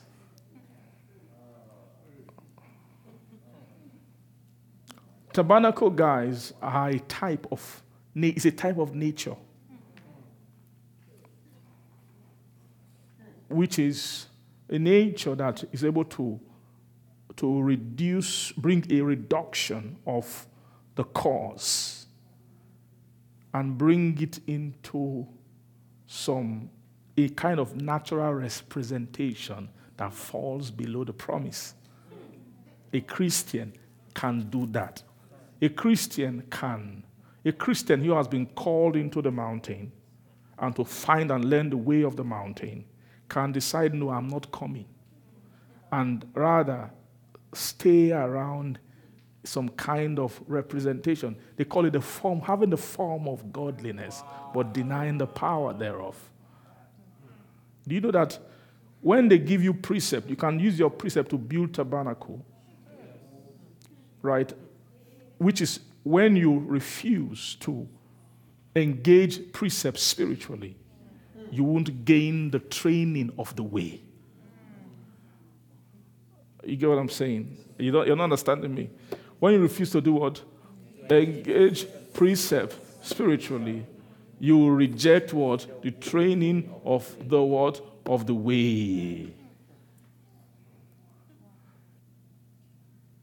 Uh, right?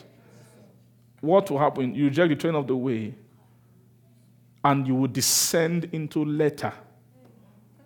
Do you know that you can draw out tabernacle with letter? The problem with drawing out tabernacle with letter, you will have do's and don'ts, you have all kind of things in your life, but you will not arrive at the presence of God. You will not, the way into the holiest will not be made manifest to you.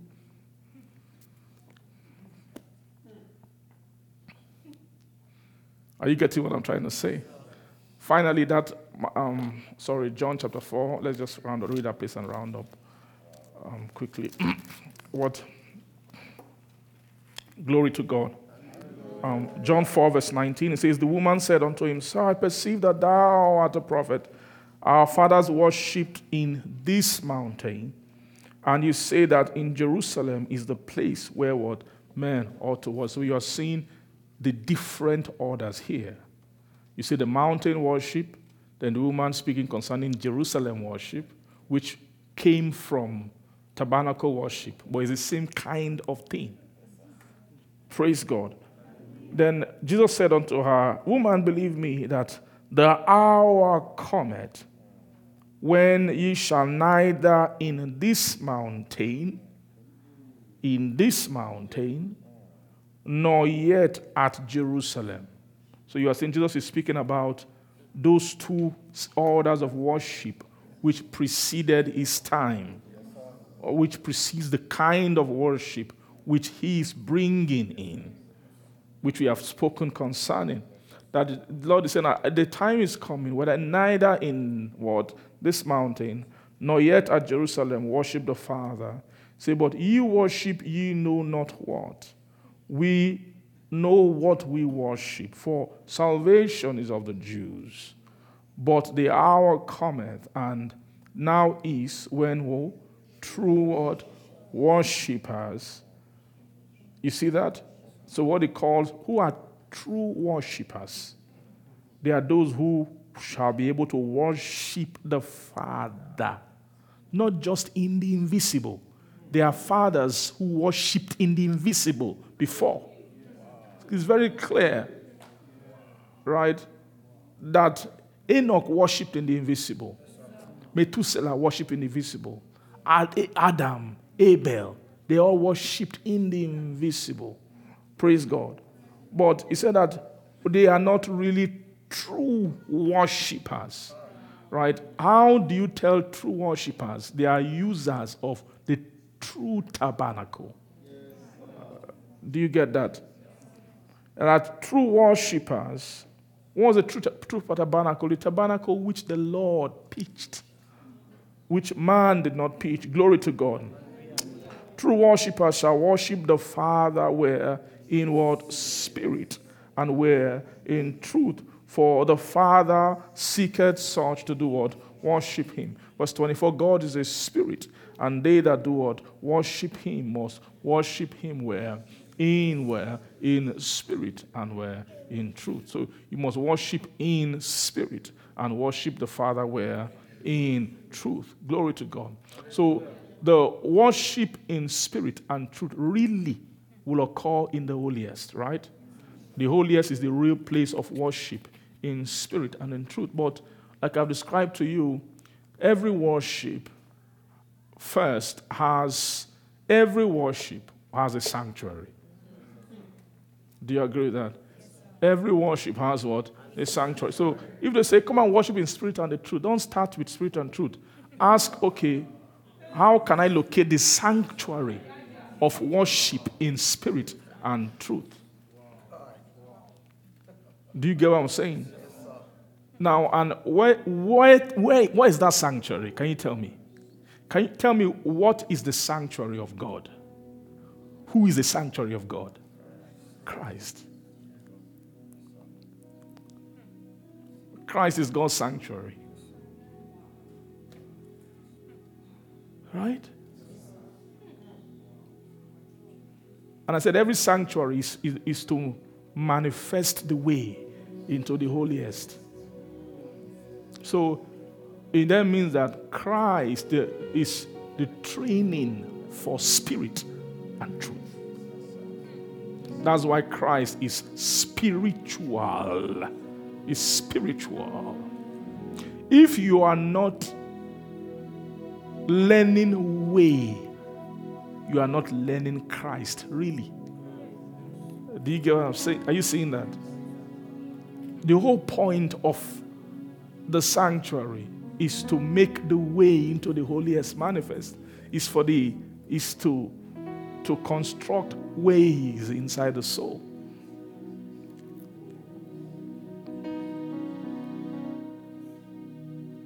Glory to God.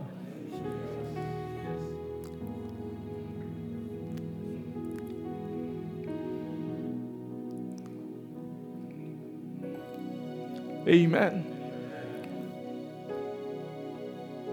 Everything, the precept of the sanctuary are a representation of.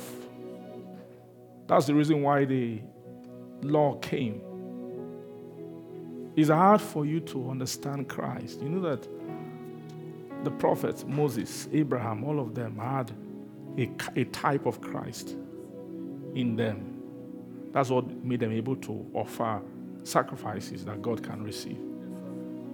But there is no way for you to have an idea what that is without it first coming out to into the realm of precept, which is what the tabernacle was, and the temple, to lay it down. But the things that when you are learning those things, like for example, you are learning the candlestick. You know, you know you can learn the candlestick and learn the candlestick, but you can be seeing precepts while learning the, you know, what you are.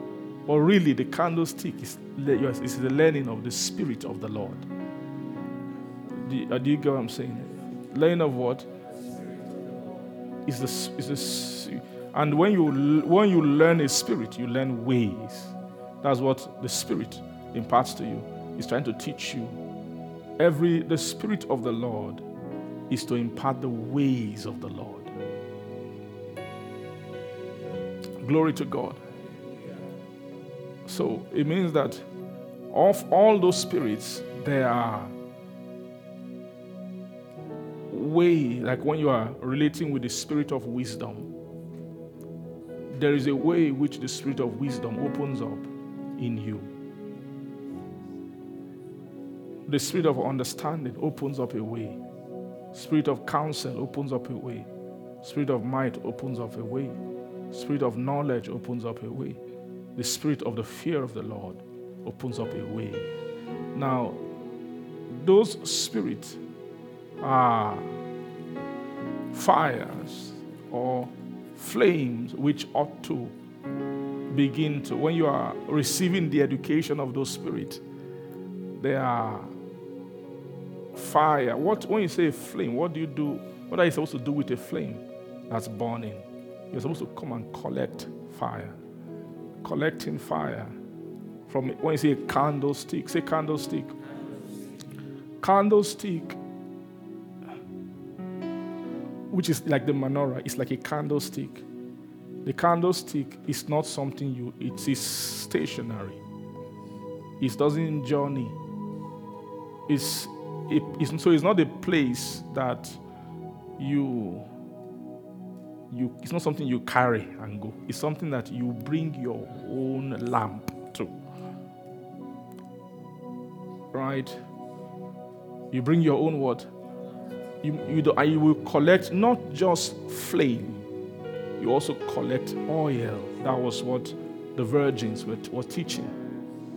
What are those virgins? Those virgins are a type of people the, of course the wise virgins are those in whom have that way into the holiest. That was where the, the, their virginity and their wisdom, mixed with their wisdom, constituted access into the holiest. What makes them have access is the, the lamp. They have their own lamp, which is they've collected means they collected flame from the sanctuary. They didn't. They were not rolling the candlestick. The, it means they have collected their own flames. The flame has come into one. They, they, they kept taking them until it became a, a flame in their own lamp. And then they now also received the oil in their own vessel to keep that fire burning. Now, when you are equipped with lamp like that, that lamp, say your word is a lamp unto my feet and a light unto my path. Are you seeing what they had was actually an illumination of the way into the holiest? Now, when the bridegroom is coming, he's coming to check do these guys have the flame? Do they have the light? Which the light is the spirit. Do they have the spirit? Glory to God. And you say, what constitutes spirit is both the flame and the oil in the vessel, both the flame and then the word, the oil in the vessel.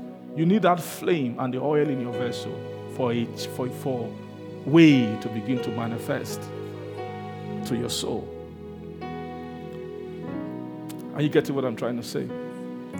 So you have the, you need to have the ability to collect the another word for flame. There's a difference between flame and oil. Oil is the fuel. Right? Oil is the fuel. The flame is the animation of what the fuel, of the energy in the fuel. The fuel has energy that is flowing. It's just there. That's the oil. It has energy in it. The, lamp, the flame is burning energy. It's, it's energy that is burning that charts the course, that makes the way manifest. Right? It's energy that is burning, that is animated.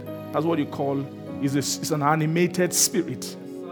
When you see that flame, it's it's negotiating with the wind, it's releasing photons, lights to cast illumination into the way. Do you get what I'm saying?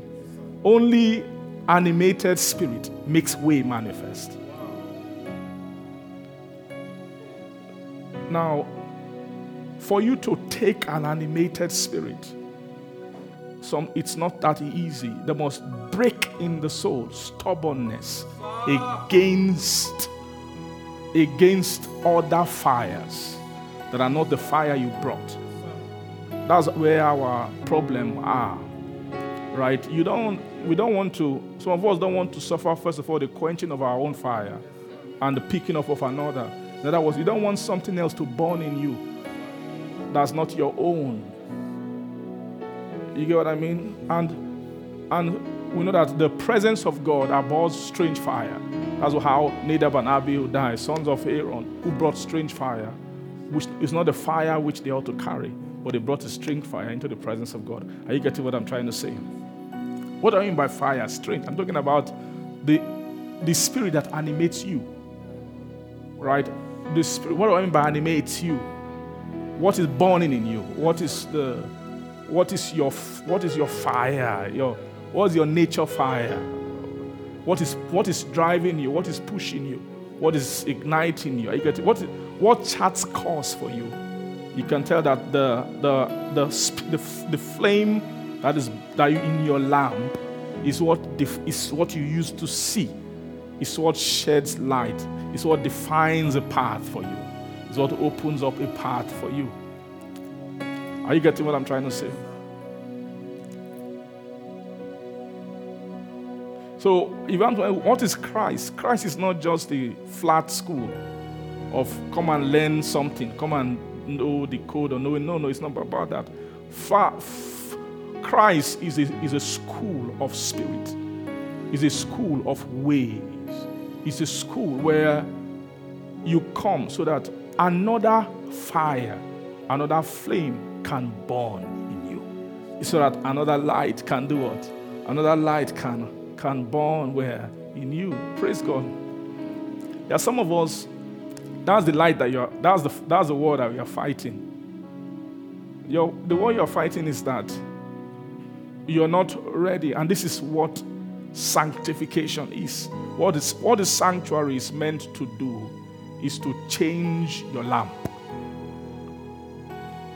Do you get what I'm saying? Is to do what? Is to change your lamp.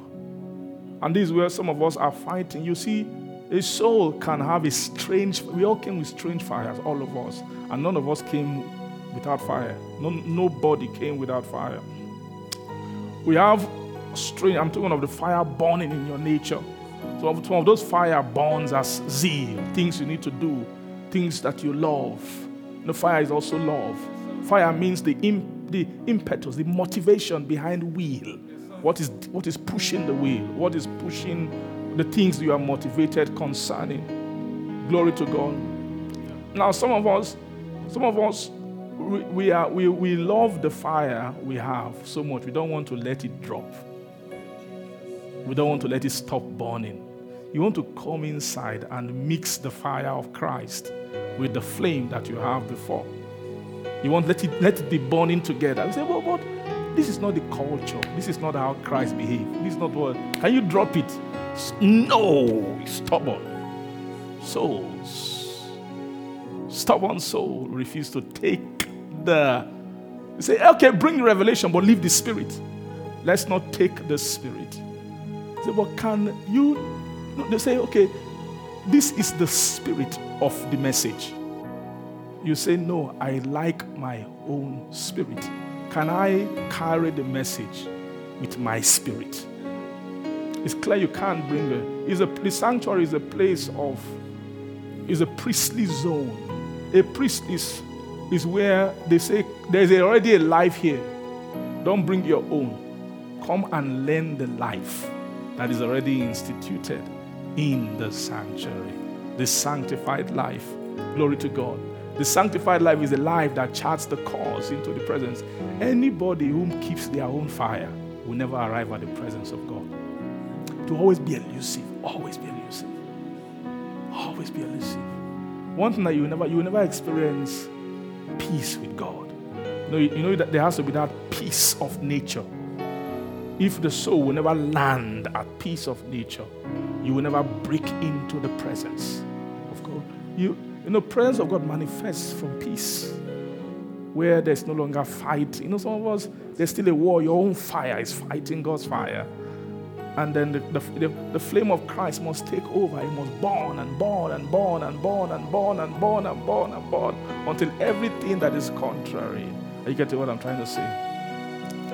Now, Amen. One thing that you must decide to do is that you're not going to be fruitful in precept and knowledge and bankrupt of spirit.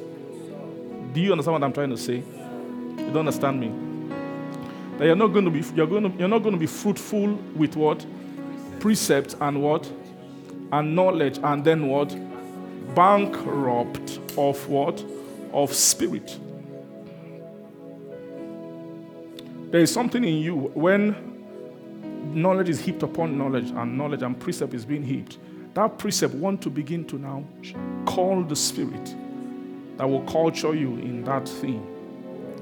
But sometimes when that spirit is coming, you, you can begin to push against it. And souls have different way of pushing. You know, all manner of ways of pushing. So, and the way they bring spirit to you is different. They can bring it through your brother. It's just your brother. They will just, he will be born in a certain way because he has fought his own war in that area. So he will then come to you. And when he's coming close to you, you're supposed to light from him. You understand? You're supposed to take, you already know all the scripture about what is burning in him. But that's not the problem now. Is that you have learned the scripture. Now the mercy of God has arranged a way, a contact point into the spirit. You, you begin to see his own behavior. It can be maybe meekness or something, or meekness uh, or some kind of attitude that is that is you know you know their flock how you can tell spirit is through their nature of flocking right, that, um, that the sheep carries. You know, every Christ is a kind of sheep. So they are in, they are in different ways. It can be how the sheep feed. I'm not talking about revelation now, not feeding of revelation. I mean how they eat spirit. Do you understand what I mean? Pasture of spirit. You know, to eat, for a flock to eat spirit, there are some things that must be configured inside the flock. You get what I mean? It, some, some flock don't know how to eat spirit because they are configured against eating spirit. Because to take to eat spirit requires hunger for spirit. It means that you must be find a way to be removing your own, to create hunger for to, to take of another. You get what I mean? You can, it might just be how this and now one of the way of is you know that one of the criteria of eating is hunger. And that way for the scripture for hunger is meekness. You understand what I mean? It's meekness. You see, your, maybe your brother can always drink from another, can easily take, can easily just shift form, live his own way. Ah, man, there's something nice I just saw. I love that way of, of you know, what that soul has and how they react to something, how they receive something, and all that. You just, and then you can see that in a person, but your own because you love your own way you refuse that thing in them, and you always have scripture to back up your own. Do you get what I'm saying? You always have what?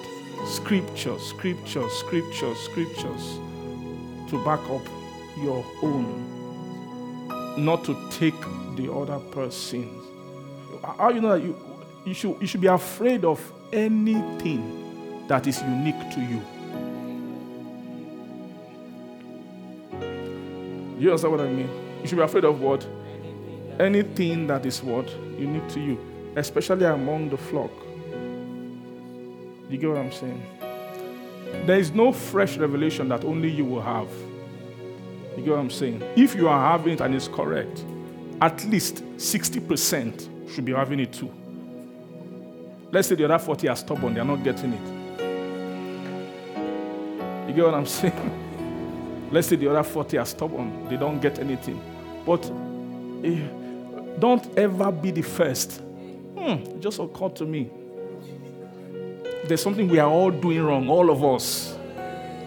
It's just something just came fresh to me. I just realized. You get what I'm saying? And such revelation can be sweet. But it's your flesh that's getting excited. God doesn't do it like that. the fact that you're the only one seeing it, most of the time, what is rising up is something that's particular to you, which is yourself.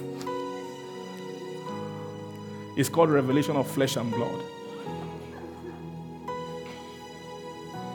Flesh and blood had revealed it to you. Do you get what I'm saying? The, me, one of the secret of taking spirit is not looking different. Do you, do you get that wisdom? Did I say not doing what?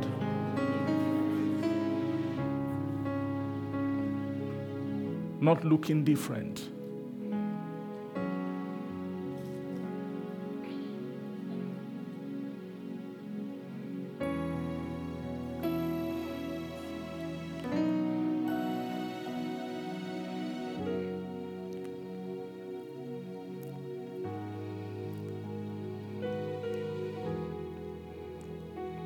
Praise God.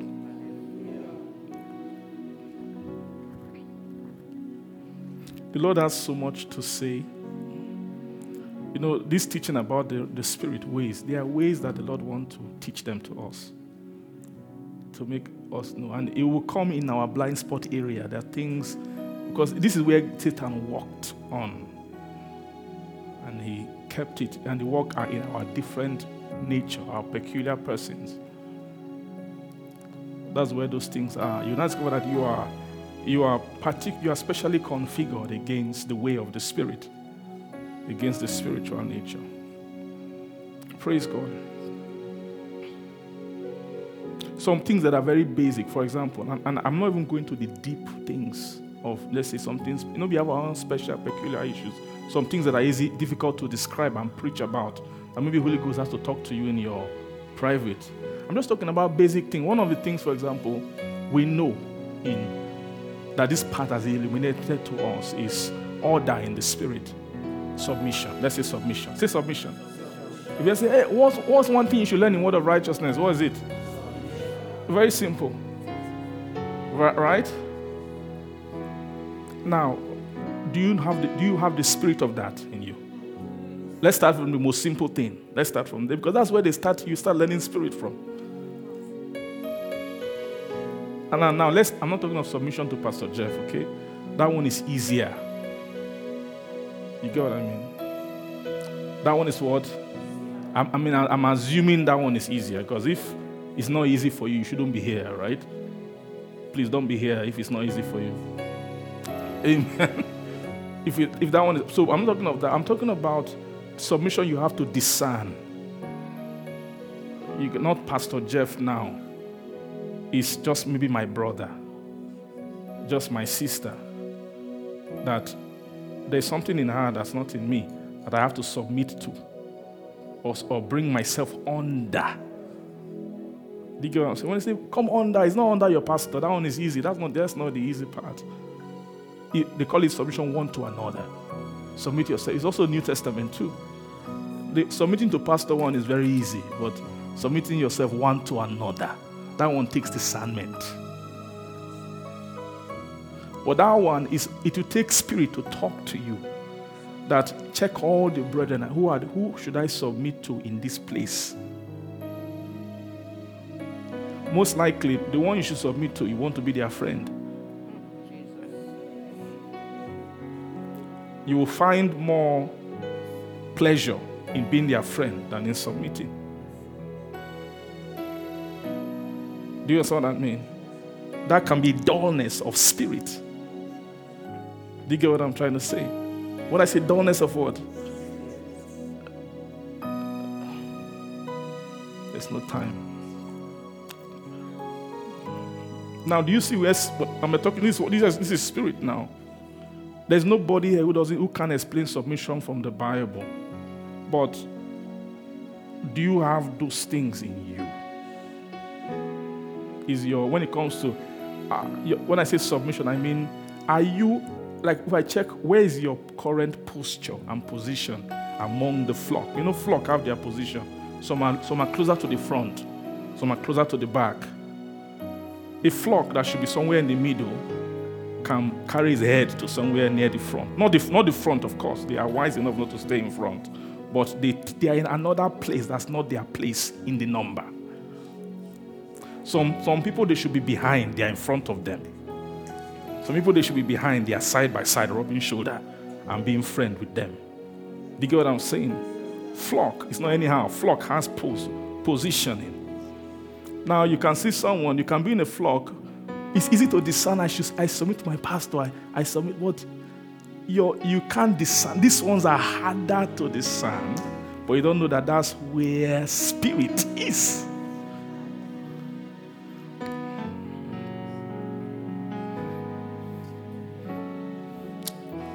Praise God. Praise God.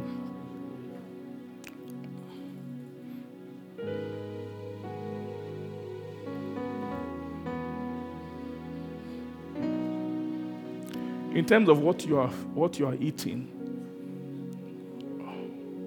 is not some it's not every flock that has the ability to eat the grass fresh. Some flock will go first and graze. When those ones are done, the grass is not too tall like that. They've done some things. It's at the level where some other ones can come and graze from. But some that need to be coming later can want to go it ahead and graze first. You get what I'm trying to say? Some of you, there are some things that you will never learn from me because that's not the way. I mean, directly. Ah, Pastor Jeff taught me this. You understand what I mean? That you're not close, you might not be close enough to me to even see some things. And, it, and God just designed it that way. And there will be some that Lord will design, you must be closer. And when you're closer, you must learn some things.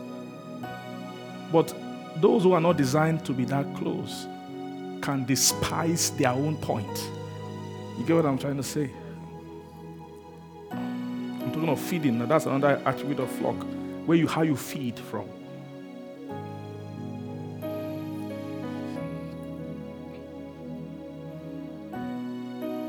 Do you get what I'm trying to say? So the whole realm of spirit is different, is completely different. There is a there has to be a, a wisdom. If you miss all these things, the soul will not appear in the presence of God. By the time you're arriving at the presence, a lot of disorder should have been dealt with. A lot of tendencies must have gone because of faithfulness with the Spirit, the Spirit of Christ. Amen. Praise God. Father, we thank you. Give you praise. Give you glory.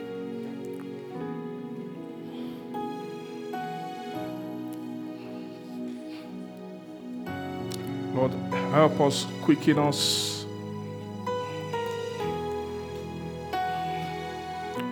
Give us your mercy.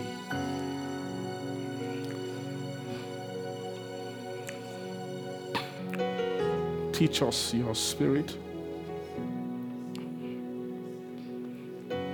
Release your grace to us. Help us to arrive in worship. Let the way be manifest to us. Lord, we pray that we will come into the grace of Christ. That all the preparation, Lord, for the realm and the, the land of spirit and truth where you ought to be worshipped, you will wrap them in us. Give us the, the opportunity, Lord, to arrive at that place. Thank you, our Father. We give all the honor, we give all the praise, and all the glory to your holy name. In Jesus' name we pray. Amen. Praise God. God bless you.